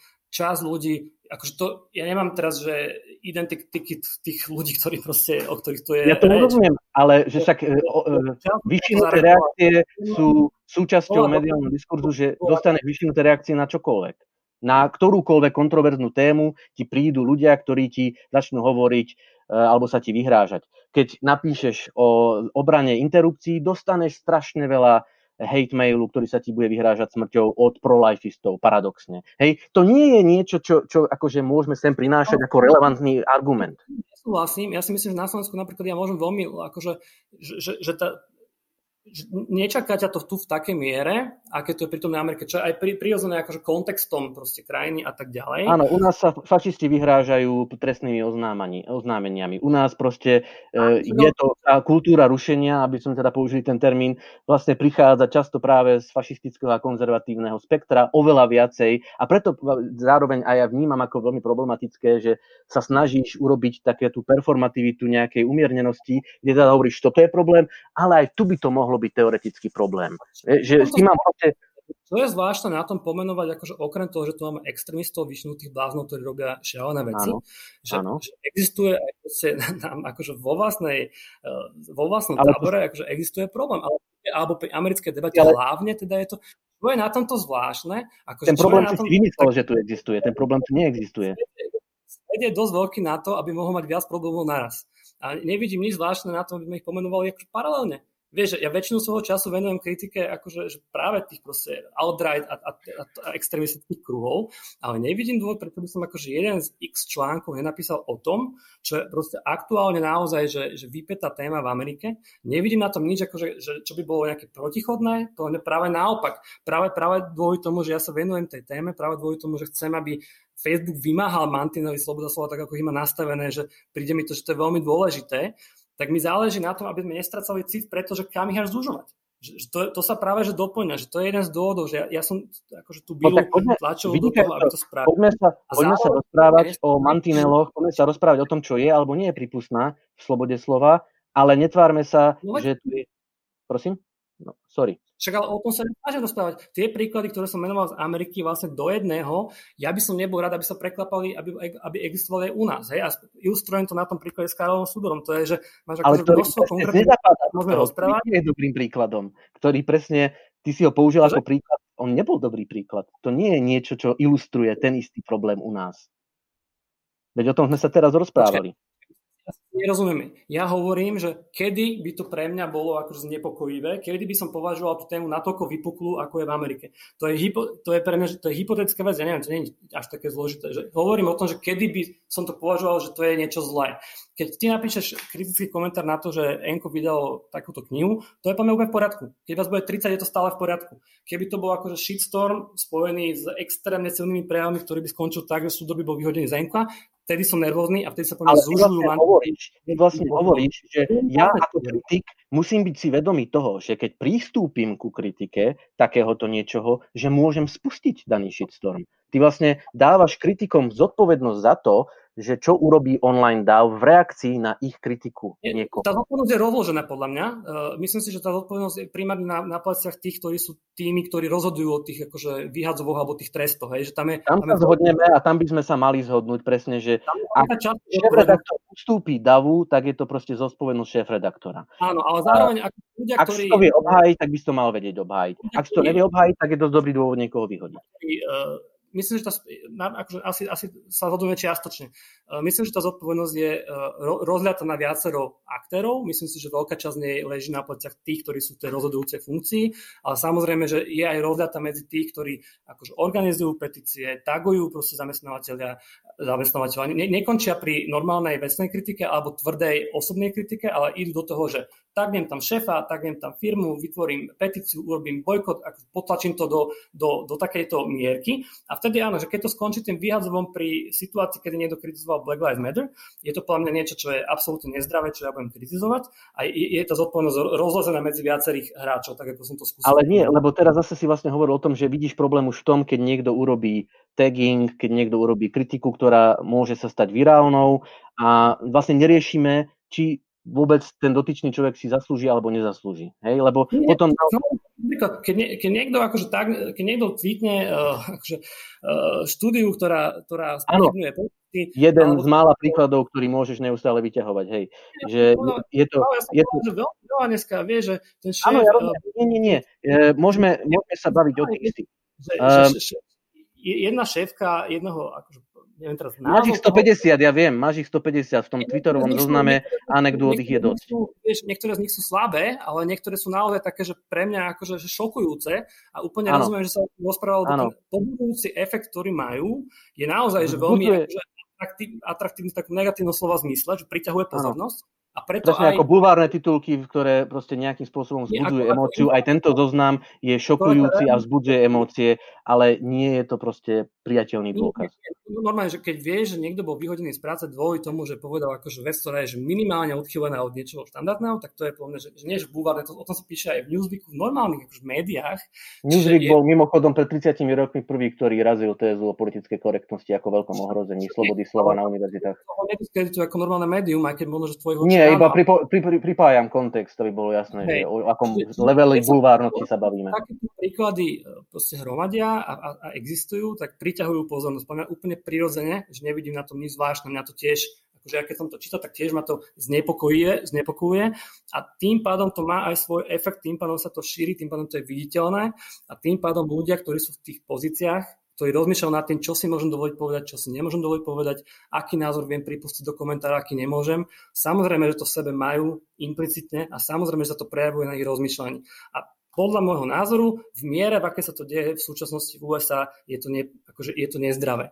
To je celé, čo ja hovorím a špeciálne o tom hovorím presne dôvod tomu, že mne záleží na tom, aby zdravá debata existovala, aby hate speech bol naozaj vytesňovaný. Ja som proponent toho, že sloboda slova nemá byť akože bez limitov, lebo sa tu proste zbláznime, špeciálne v čase sociálnych sietí. Ale keď to s týmto vytesňovaním preženieme, a tu boli také tendencie, ja som to spomínal v tom článku, tu boli tendencie označovať akože politikov typu Krajňák alebo Sulík, či už akože priamo, že, že skončia ako fašisti, alebo akože explicitne to na Facebooku oznievalo, proste že Sulík je fašista, že má neozacický slovník, že Krajňák je tiež fašista. Akože toto, keď sa bude množiť, lebo keď takéto niečo o niekom povieš, tak vieš, že pre mňa fašista nepatrí do verejného diskurzu spoločensky prístupného. Keď tam niekoho označíš, ho takto onalepkuješ, tak podľa mňa on, s ním by sa nemalo potom diskutovať. On by mal byť akože vytesený sa debaty. A toto je trend, že, že ja sa bojím toho, že, že, že to, na čom mne záleží, čo sa ja snažím ako pre, presadzovať a čo si myslím, že akože, kde, chcem tú krajinu, kde by som chcel, aby tá krajina bola, že zistíme, že nás je vlastne strašná menšina, pretože väčšina ľudí proste nebude tomuto rozumieť. Väčšin, pre väčšinu ľudí bude akože nejaká, nejaký elitný, neprístupný diskusný klub, ktorý akože ne, nesúhlas nálepkuje týmito slovami, ktorý vytesňuje ako čokoľvek, čo je kúsok odchylené. Je to podľa mňa že extrémne neatraktívna verzia nejakého liberalizmu. Neverím tomu, že to dokáže uspieť. Je to podľa mňa kontraproduktívne a preto o tom akože hovorím, aj keď to je ešte až také miere prítomné tu, ale v nejakej miere to tu bolo. A myslím si, že to bola chyba, našťastie to nejakým spôsobom umlklo, ale keby sa toto, akože, toto je niečo, čo ja pomenúvam ako, ako, ako proste niečo, čo je veľmi, veľmi kontraproduktívne a podľa to ubližuje tomu, čo sa snažíme vlastne presedovať. Ja, by som... ja si na chvíľku ukradnem slovo. Palo, chcem ti dať uh, priestor na reakciu a už ano. hovoríme vyše hodinu, čiže uh, ja nepamätám si môj rozhovor na podcaste, kde som hovoril tak málo, ale skúsim na záver, skúsim na záver, ja si tu z toho píšem akože nejaké pozorky, ja skúsim spraviť nejaký sumár, že toho, že, že vašich pozícií a podľa mňa bude hrozne zlý, ale vlastne na záver by som od vás vlastne ešte potom poprosil jednu takú maličkú vec, ktorú, ktorú poviem, ale uh, zareaguj, Palo, ešte na to, čo hovoril Jakub. Jasné. Uh, ja som chcel iba povedať, že, že s Jakubom sa zhodneme, že teda zjavne z tej diskusie vyplýva, že zhodneme sa na tom, že existujú nejaké mantinely pre slobodu slova a že vlastne náš hlavný, naša hlavná nezhoda spočíva v tom, že kde presne ležia. Že v, tej, v tom vyjednávaní miesta, kde ležia, uh, si myslím, že, že Jakub je zbytočne plachý. Um, a respektíve, že, že inak to poviem. Ehm, zjavne sa nezhodneme na tom, kde presne tie mantinely tej slobody slova ležia ehm, a kde teda majú byť nakreslené. Spomínal si ehm, otázky označenia niekoho za fašistu, rasistu a tak ďalej. Tam myslím, je presne problém časti tohto, ale opäť je to problém, ale i troška iný, než o akom hovoríme, je, že keď dochádza v diskusii tomu, že rozpoznávame nejaké myšlienkové rámce alebo pomenúvame nejaké vyjadrenie nejakých hodnôt nálepkou, klasifikačnou, e, ktorá nejakým spôsobom hovorí, toto je liberálny postoj, toto je konzervatívny postoj, toto je fašistický postoj. Hej? Keď toto zaznie v diskusii a povieme, že nejaký názor Sulíkov, ako ho prejavil niekedy, zapadá do fašistickej schémy, tak je to pozorovanie. Je to proste, že nejaký politologický úsudok, o tom, kde leží v nejakej hodnotovej schéme nejaký jeho názor. Neznamená to automaticky, teraz, neznamená to automaticky, prosím? Ale tam fašista alebo je rasista. Ja som chcel tým povedať to, že, že problémom v diskusiách takýchto vždy je, že, e, že označíme niekoho za fašistu a, a tým pádom ako keby, že sme ho zaradili, zaškatulkovali, diskusia sa skončila a niekedy, bohužiaľ, je aj keď sa ako opíše nejaký fenomén a pomenuje, tak je to považované za urážku alebo za klasifikáciu a uzavrenie debaty. Pričom veľmi často naozaj niekto má rasistické alebo fašistické názory, alebo teda hlása niečo, čo zapadá do tej schémy a ako inak sa o tom môžeme baviť a poukázať na to, prečo je ten názor problémom, než že ho pomenujeme a ukážeme, ako súvisí, respektíve ako zapadá no, do nejakých rámcov. Teraz toho, ne, nemusíme... Tomu, ale Prosím? tak. Prosím? Tak, že vecne zareaguješ na merito toho, čo on hovorí a sa akože... Áno, to by bolo vynikajúce, to by bolo vynikajúce, ale vraciame sa k tomu, že sociálne siete na to nie sú ideálne, pretože tam je to naozaj o emočnom afekte, kde v krátkosti človek zbrklo zareaguje a nebýva to veľmi e, plodné miesto, kde sa dajú argumentovať nuancy. Čiže to sa zase vraciame k tomu, že to nie je otázka slobody slova, je to otázka platformy, na ktorej sa tá sloboda slova realizuje a akým spôsobom tá daná platforma môže mať obmedzujúci alebo mraziaci alebo zastrašujúci efekt. Na tom opäť je ďalšia vec, na ktorej sa zhodneme. Podľa mňa by som teda mohol povedať takto, že na čom sa zhodneme podľa mňa. Hej? Zhodneme sa na tom, že sloboda slova má nejaké mantinely, nezhodneme sa možno na tom, kde ich na, na, e, nájsť, respektíve, že kam až by sa mali posunúť v tom, čo je považované za, za prístupné alebo neprístupné e, v diskusii v liberálnej spoločnosti. E, v liberálnej, demokratickej, pluralitnej spoločnosti. V liberálnej, myslím, slobodnej, nie nevyhnutne ideologicky liberálnej. E, ten druhý moment je, že existujú tu sociálno-mediálne platformy, ktoré sú veľmi zle uspôsobené na to, aby sa dala viesť diskusia na nich, pretože vedú k polarizácii, vedú k zbrklosti afektu, vedú, aby som použil termín e, filozofa e, Byung-Chul Hana, e, shitstormom. Hej? Vedú k tomu, čo, čo tu kritizujeme. A to je presne to, na čom sa zhodneme. V mediálnom priestore, sociálno-mediálnom priestore, online priestore vznikajú veľmi ľahko shitstormy, je to problém, nie je to problém, ktorý by patril pod jednu ideológiu a nie je to problém, ktorý je nový. Je tu v podstate odkedy existujú tieto médiá. Ehm, a nezhodneme sa asi na tom, že kde teda presne hľadať hranice tej slobody slova. Podľa mňa transfóbni a rasistickí a mizogíni ľudia by mali niesť nejaký byliak a mali by sa báť hovoriť to, čomu veria alebo to, o čom sú presvedčení. Naozaj musíme robiť lepšiu prácu v tom, aby sme vedeli vysvetliť, prečo je mizogénia, rasizmus, sexizmus, transfóbia problémom. Musíme robiť lepšie to, že vysvetlíme, prečo niektoré vyjadrenia sú problematické a akým spôsobom sú využívané a teraz naozaj poviem, fašistami alebo krajnou pravicou spôsobom, ktorý vedie naozaj zastrašovaniu, o obmedzovaniu slobody slova práve ľudí z týchto menšín a marginalizovaných. Ja, ja chcem oceniť, že mne sa veľmi páči, ako to Paolo zhrnul, až som, že páči sa mi tento, veľmi ti pristane tento koncenzuálny to musím povedať. Všetci, všetci sme boli chvíľku prekvapení. áno, áno, som bol veľmi, veľmi milo prekvapený.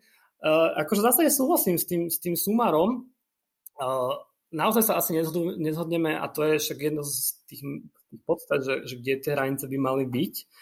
A áno, že, že podľa mňa jednorázové prešlapy akože na sociálnej siete, ktoré, ktoré prezrádzajú možno, že to, že ten človek nie je úplne up to date s, s, s súčasnými jazykovými nuancami toho, ako sa veci majú pomenúvať, prípadne kritizuje hnutie, ktoré, ktoré bojuje za veľmi správnu myšlienku, prípadne povie, že žena je biologická kategória, aj keď je, na tom, aj keď, aj keď je to protiklade so súčasnými vedeckými poznatkami.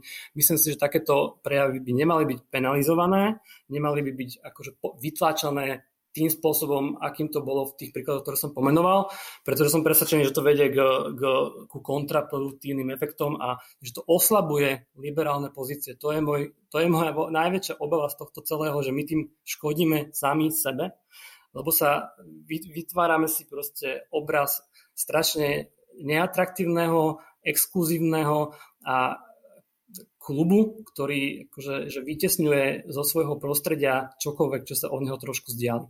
To je moja obava, na tom sa, na tom sa nezhodujeme a zhodujeme sa na, na, tých, na tých sociálnych sieťach iba s tým rozdielom, že ja si nemyslím, že to je sociálne sieťa, ale že, to, že ten environment, to prostredie, že, že nesie plnú zodpovednosť. Za tie, že keď niekto niečo tweetne a niekto na neho zareaguje akože, že, že shitstormovo alebo proste expresívne alebo prehnane, tak e, áno, je to, je to dizajnom sociálnych sietí, je to ich charakteristikami akože hnané, katalizované, ale samozrejme, že aj ten človek, proste ten komunikátor, ten nositeľ toho tweetu nesie svoju mieru zodpovednosti a samozrejme, že aj ten manažer, ktorý niekoho vyhodil, tak áno, akože to, že zákonník práce mu to umožňuje, hej, že to nejakým spôsobom do toho zapadá, ale on tiež nesie nejakú mieru zodpovednosti, že nemôžeme úplne odprostiť tých ľudí, ktorí akože konajú konkrétne. Tak ale potom je zodpovednosť aj ten, ktorý urobil tú primárnu chybu, o ktorej hovoríme, ten prehrešok. Ten teda tiež ale ja, ja berem, že, to som nikdy neviem, akože, ja som preto som hovoril... Nie, ale je to, že, implicitne som to potreboval dodať k tomu, to všetko nesie zodpovednosť. Áno, nesie nejakú mieru zodpovednosti, pointa je, že, že tie reakcie bývajú akože disproporčne a častokrát šialeným spôsobom prehnané a podľa to je kontraproduktívne. To je vlastne to, na čo sa nevieme úplne zhodnúť asi. Áno, na tej disproporčnosti sa nevieme zhodnúť. Myšľam, či ešte musím dodať nejaký sumár, lebo už je to aj, aj na mesto. Ale, ale ja predsa skúsim, ja predsa skúsim lebo minim, minimálne to bude viesť ďalšej hodine ďal, um, tohto, ale že, že ja vnímam tú Jakubovú pozíciu, že on vychádza z nejakého, že ak by som tam hľadal nejaké jedno slovo, že, že on to vníma ako Teraz, prepáč, ty to vnímaš, nech to, nech to neuvedem do nejakého roma, románového opisu rečníka, že, že ty to vnímaš ako nejakú, ako to povedať, môžeme povedať veľký, že, že je istý istý druh nespravodlivosti, ktorý vníma, že sa deje. A nemal by sa diať, že tí ľudia, že, že tam ten, že či si za to môžu, nemôžu, že veľakrát to hraničí s nejakým tým scapegoatingom, že proste obetovať nejakého človeka na ten oltár uh, verejnej spokojnosti, že a, a nejakým spôsobom nie si spokojný s tým, že sa voči tomu nedostatočne reaguje, že ľudia to nedostatočne odsudzujú, že sa to deje, že pozrite sa, neviem čo. Ale, ale, ale No a že, a že teraz sa o tom začal hovoriť, ale dodávaš k tomu, že toto ako keby bol nejaký trend. Že proste, že, že, že to slovo, to, tá kultúra podstate v niečom ako slovo fenomén, že má tu tendenciu tam posúvať to, že je to že také rozpínajúce sa ľudí nejakým spôsobom, že, že, že, že zdá sa mi, že ty tam vidíš, že z tých príkladov, a teda, že bez toho, aby som teraz nejako hodnotil, že iba to skúsam opisovať, že vidíš ne, nejaký ten trend, že, že nejakým spôsobom to ide, aj keď stále hovorí, že ten trend môže ísť do všetkých strán. Hej, že, ne, že nemusí to byť prívlastok takých a takých takých. určite, áno. Um, a, a tam, tam by som akože skončil s tým tvojim opisom. Palo, čo, mm. čo do toho dodáva a kritizuje, že, že, že on ten koncept toho, tej, tej kultúry rušenia, alebo ako, sa to, ako to preložíme, že ty to vidíš už samo o sebe ako nejaký, ako nejaký nástroj. Proste, uh-huh. že, že, že, že toto tu má, ako by sme to mohli nazvať, že, že, že je to nejaká nejaký taký, že, že, že ideový, koncepčný nástroj, že, že popísať nejaký druh reality nejako a tým vlastne, že ty si to teda viac, viackrát popísal som narratív alebo niečo, že, že pretláčam istý pohľad na svet cez týchto pár príkladov, ktorým zbytočne dávam váhu nejakých, že i keď reálne príklady, i keď vie niekto doniesť papier, že bol vyhodený, teda že, že už nerobí v tej práci, kde predtým, ale že je to zbieranie nejakých tých malých inštancií, ktoré same o sebe nielenže neukazujú na ten trend, ale podľa teba, že sú zneužívané na to, aby poukázali, že nejaké videnie sveta niečo robí zle a pozrite sa cez uh-huh. toto. Hej, že, že pre teba celý ten, ak to nazveme, že fenomén tej kultúry rušenia je skôr použitý istou skupinou na to, aby dokázala niečo a tam teda si môžeme dosadiť, že ABCD, že, že čo to je. A tým pádom, však zaznelo to aj v úvode, že, že sa ti nepáči, že ak Jakub aj v dobrom, hej, im bona fide E, poukazuje na tú nespravodlivosť, ktorá asi sme sa aj zhodli, že v niektorých prípadoch by sa nemusela diať, i keď tie nuancy môžu byť akože kazuistika. Ale že nepáči sa ti, že ak sa to celé by sa dalo iba do takého nejakého, že však e, proste, no, ľudia prichádzajú o prácu, neviem čo, ale že nič za tým nie je. Že istí ľudia proste toto celé vnímajú podobne ako teda ty si to tam dal do toho predloženého ramena. E, politická korektnosť, asi by si do toho balíka pridal aj neviem, že ten Vogue, aj, že celý tento, že, že je to istý druh, um, ako by som to povedal, um, že, že nejakého strategického prístupu, že, že tí ľudia, ktorí to používajú, niečo za tým myslia. Hej? Že nie je to čisto neutrálny uh, pojem. Čiže že to vnímam ako že rozdiely medzi vami, uh, s tým, že teda tie uh, spoločné veci ste už, ste už zhodli. A teda, mm, čo, čo, čo k tomuto môjmu sumáru by ste dodali, zmenili? Ne, nepoťahneme ešte hodinku. Pozri sa, bohužiaľ si položil zlú otázku, lebo odpoveď na to, že čas máme, ale neviem, že či... Um, neviem, že či...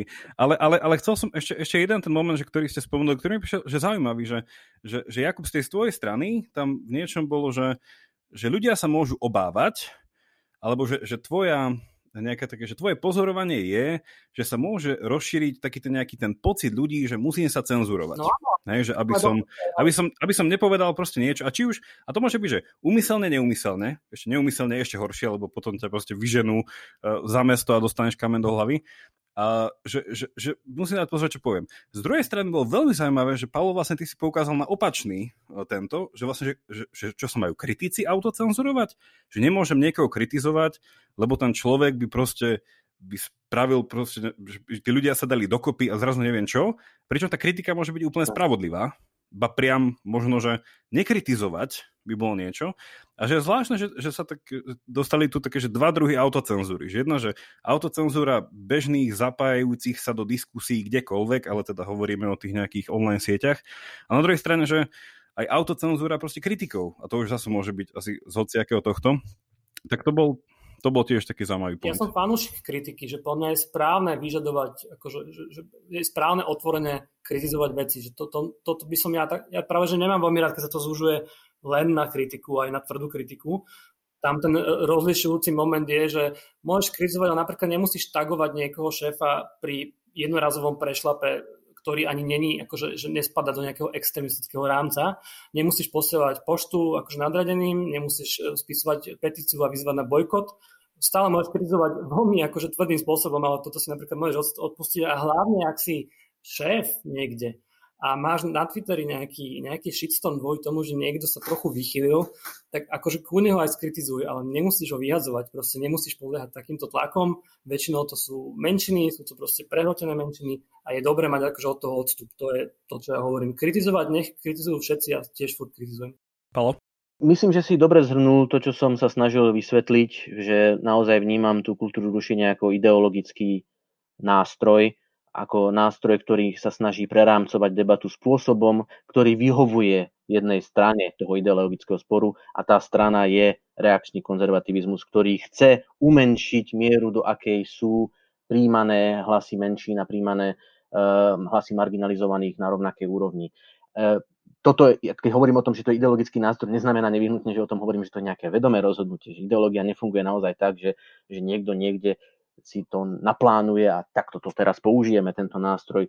Tak ideologický diskurs naozaj nefunguje. Ten, čo sa konzervatívcom naozaj môže veľmi páčiť, funguje naozaj organicky, evolučne. Niektoré veci proste tak vypadnú z tých hodnôt a ich vzájomnej interakcie. A je naozaj fenoménom, ktorý v Spojených štátoch a teda tom angloamerickom priestore mediálnom pozoru môžeme pozorovať už 30 rokov.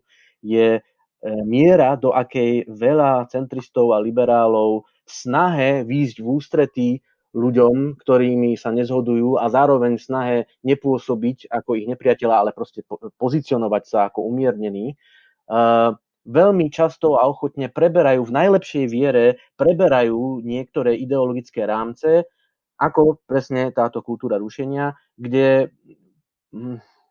a to je zase niečo, čo že, ja vidím problém, je vlastne, že pomáhajú svojim vlastným ideologickým nepriateľom tým, že preberajú niečo, čo sami sebe škodia v presadzovaní vlastných hodnôt. Toto je niečo, čo vlastne aj asi sa snažím Jakubovi vyčítať, je, že uh, preberá niečo, čím sám sebe škodí v tom presadzovaní nejakých, nejakej slobody a nejakej možnosti plnej inklúzie všetkých ľudí do spoločnej diskusie. Uh, ja som... to, sa snažil, to sa snažil nejakým spôsobom e, vysvetliť a, a že v čom vidím problém, keď sa vôbec hovorí v tomto rámci, v tom používaní týchto pojmov, respektíve preberaní takéhoto spôsobu uvažovania nad problémami, ktoré vnímam a ktoré reflektujem a ktoré považujem za skutočné, ale je ich viacero a podľa mňa vychádzajú z úplne iných zdrojov. A naozaj aj s Jakubom sa zhodneme tiež napríklad na tom, že, že dominancia nejaká, ktorá e, zastrašuje a rozhoduje o niekoho osude a živote a vyhliadkách je problém. Že našim ideálom by malo byť naozaj politická komunita, kde existuje, neexistuje strach z toho, že čo urobím a zajtra môžem prísť o prácu. A nemusí to byť opäť nevyhnutne iba e, na jednej strane spektra názorov, môže to byť hocičo.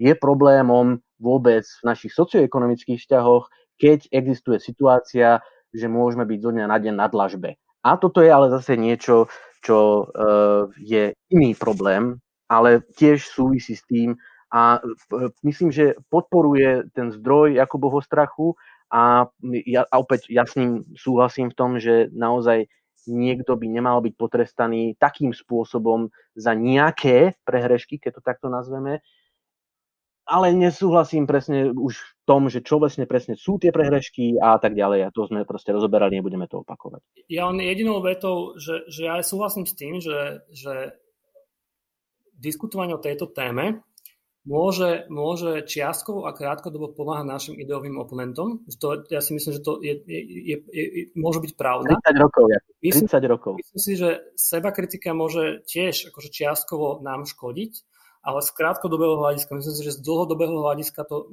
akože ozdraví a posilní, môže skôr posilniť to, čo, čo, čo sa snažíme akože presledovať. To, to, je môj, to, je, to je rozdiel medzi nami, že rozlišujem čiastkové a krátkodobé efekty nad tými dlhodobými a najposlednými. 30 rokov.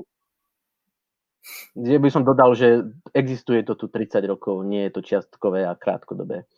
Uh, to, akože to, to nemení nič na tom, že keď ja dneska otvorím tú tému a hovorím... Poriadku, ja iba, iba som reagoval na to, že hovoríš o čiastkovom a krátkodobom. Ja hovorím, že toto je fenomén, ktorý tu pod rôznymi menami existuje 30 rokov a kontinuálne, cyklicky sa objavuje v situáciách, keď náhodou dochádza k silnejšiemu oprávňovaniu menšín. To, ja, iba, ja iba opisujem, opisujem presne, ako ten ideologický diskurs funguje posledných 30 rokov a zasadzujem toto, náš rozhovor teraz, do kontextu týchto posledných 30 rokov. Aspoň teda som sa o to snažil. To, to ja nerozporujem, ja len hovorím o tom, že si myslím, že ak si sami škodíme a ak pomáhame oponentom, tak krátkodobo, ale dlhodobo tomu prostrediu, ktorému, ktorému, za ktoré sa bijeme, toto skôr pomôže, podľa môjho názoru. Ja som chcel mať na záver otázku, že ako, ako, ako vnímate um, kauzy všetkých možných diplomoviek vzhľadom na kultúru rušenia. Ale povedal som si, že to je taká otázka skôr na úsmev. Všetkých zrušiť. Ale... Všetkých zrušiť. Ako pedagóg nemám inú možnosť povedať iba, že ale, toto je ale tam by, vieš, ale tam zase sa to môže hrať naopak, že tí ľudia sa budú potom domať, že prečo ich rušíme, že prečo, prečo chceme dať na ten inak, oltár toho, ale... Inak iba taká, že um, etymologická poznámka, viete vlastne, že odkiaľ sa to volá, že cancel culture, že prečo to vzniklo ako pojem? Ja neviem. Čisto iba, že za zaujímavosti, lebo myslím, že viem, nie som si istý teraz tiež, ale ono to, ono to bolo, no, pôvodne bolo vlastne, že ironický pojem pre opísanie vznikol, myslím, presne počas začiatkov hnutia Me Too, keď uh, nie, bolo hovorené, že niektorí muži, sexuálni predátori, že sú zrušení. V zmysle, ako zrušíš televíznu reláciu, že sa prestane vyrábať, tak zrušíš aj tých mužov, že už nie sú v kariére a nie sú ani predmetom nejakého ďalšieho verejného záujmu, neprispievajú, nenárokujú sú našu pozornosť. You cancel them, presne ako zrušíš televíznu show. Je to dosť nešťastný spôsob vyjadrovania sa o komkoľvek, aj o sexuálnych predátoroch, pretože vlastne ich, z nich robíme predmet, robíme z ľudí niečo, čo nemá svoju vlastnú ľudskú dôstojnosť, o ktorú neprichádzajú len preto, že sa nejakým spôsobom uh, prehrešili, alebo teda, že nejakým spôsobom boli násilníkmi a sexuálnymi predátormi, ale že, že bol to veľmi nešťastný termín, a vlastne, ale sa využíval v takom, takom že ironickom duchu ľuďmi, ktorí vlastne stáli alebo nejakým spôsobom pozbudzovali to mýtu hnutie a hovorilo sa, že that person was, že nejaká tá, tá, osoba tá bola zrušená, tá bola zrušená a v podstate e, kritici alebo ľudia, ktorí to vnímali citlivo, to prebrali ten termín a hovoria vlastne o tom, že a teraz je to vlastne tá kultúra toho rušenia, že vlastne z, z incidencií, z nejakých prípadov rušenia, ako to bolo ironicky nazývané a necitlivo nazývané, to zobrali a využili a otočili ako zbraň proti ním a teda, že vlastne vy tu podporujete tú kultúru rušenia. To je iba ako taká etymologická vsúka, že vlastne je to ale v podstate to isté, čo bolo kedysi široko a vágne označované za politickú korektnosť. Je to iba v novom háve. Wikipedia s tebou súhlasí. Ha, no, výborne. Teraz, neviem, neviem či sa z toho tešíš, ale... ale nie, výborne. To... Tak, tak Dobre. mám to podstatnené z vysokej autority. Dobre, tak ja vám, ja vám na záver ďakujem, že uh, ste sa zúčastnili tejto diskusie, keď ja som veľmi rád, že na záver ste spolu akože nesúhlasia. Ja som sa bál toho, že prídeme do záveru a poviete si presne tak, že si podáme ruky, že, že páčilo sa mi, že, stále je tu ešte nejaký rozdiel, že nejakým spôsobom uh, tí, čo nás budú počúvať, uh, že po hodine aj, aj necel, asi už aj hodinu a pol, uh, s, nam, s nami boli na tomto myšlienkovom výlete, no a môžu ísť hlbšie v týchto veciach, že potom nám napíšte do komentáru, že na koho, a to by vlastne, to, to nie je asi dobre nevysočne, na koho strane sú ľudia, to zase budeme podporovať nejakú polarizáciu. Online uh, dav, tak to vzbuduješ, no teda. tak nič, to, to, to beriem späť. Uh, ďakujem, ďakujem vám veľmi pekne a pekný deň ešte prajem. Ďakujem pekne, čau. Ahojte, čaute. Toľko na dnes a veľká vďaka za počúvanie.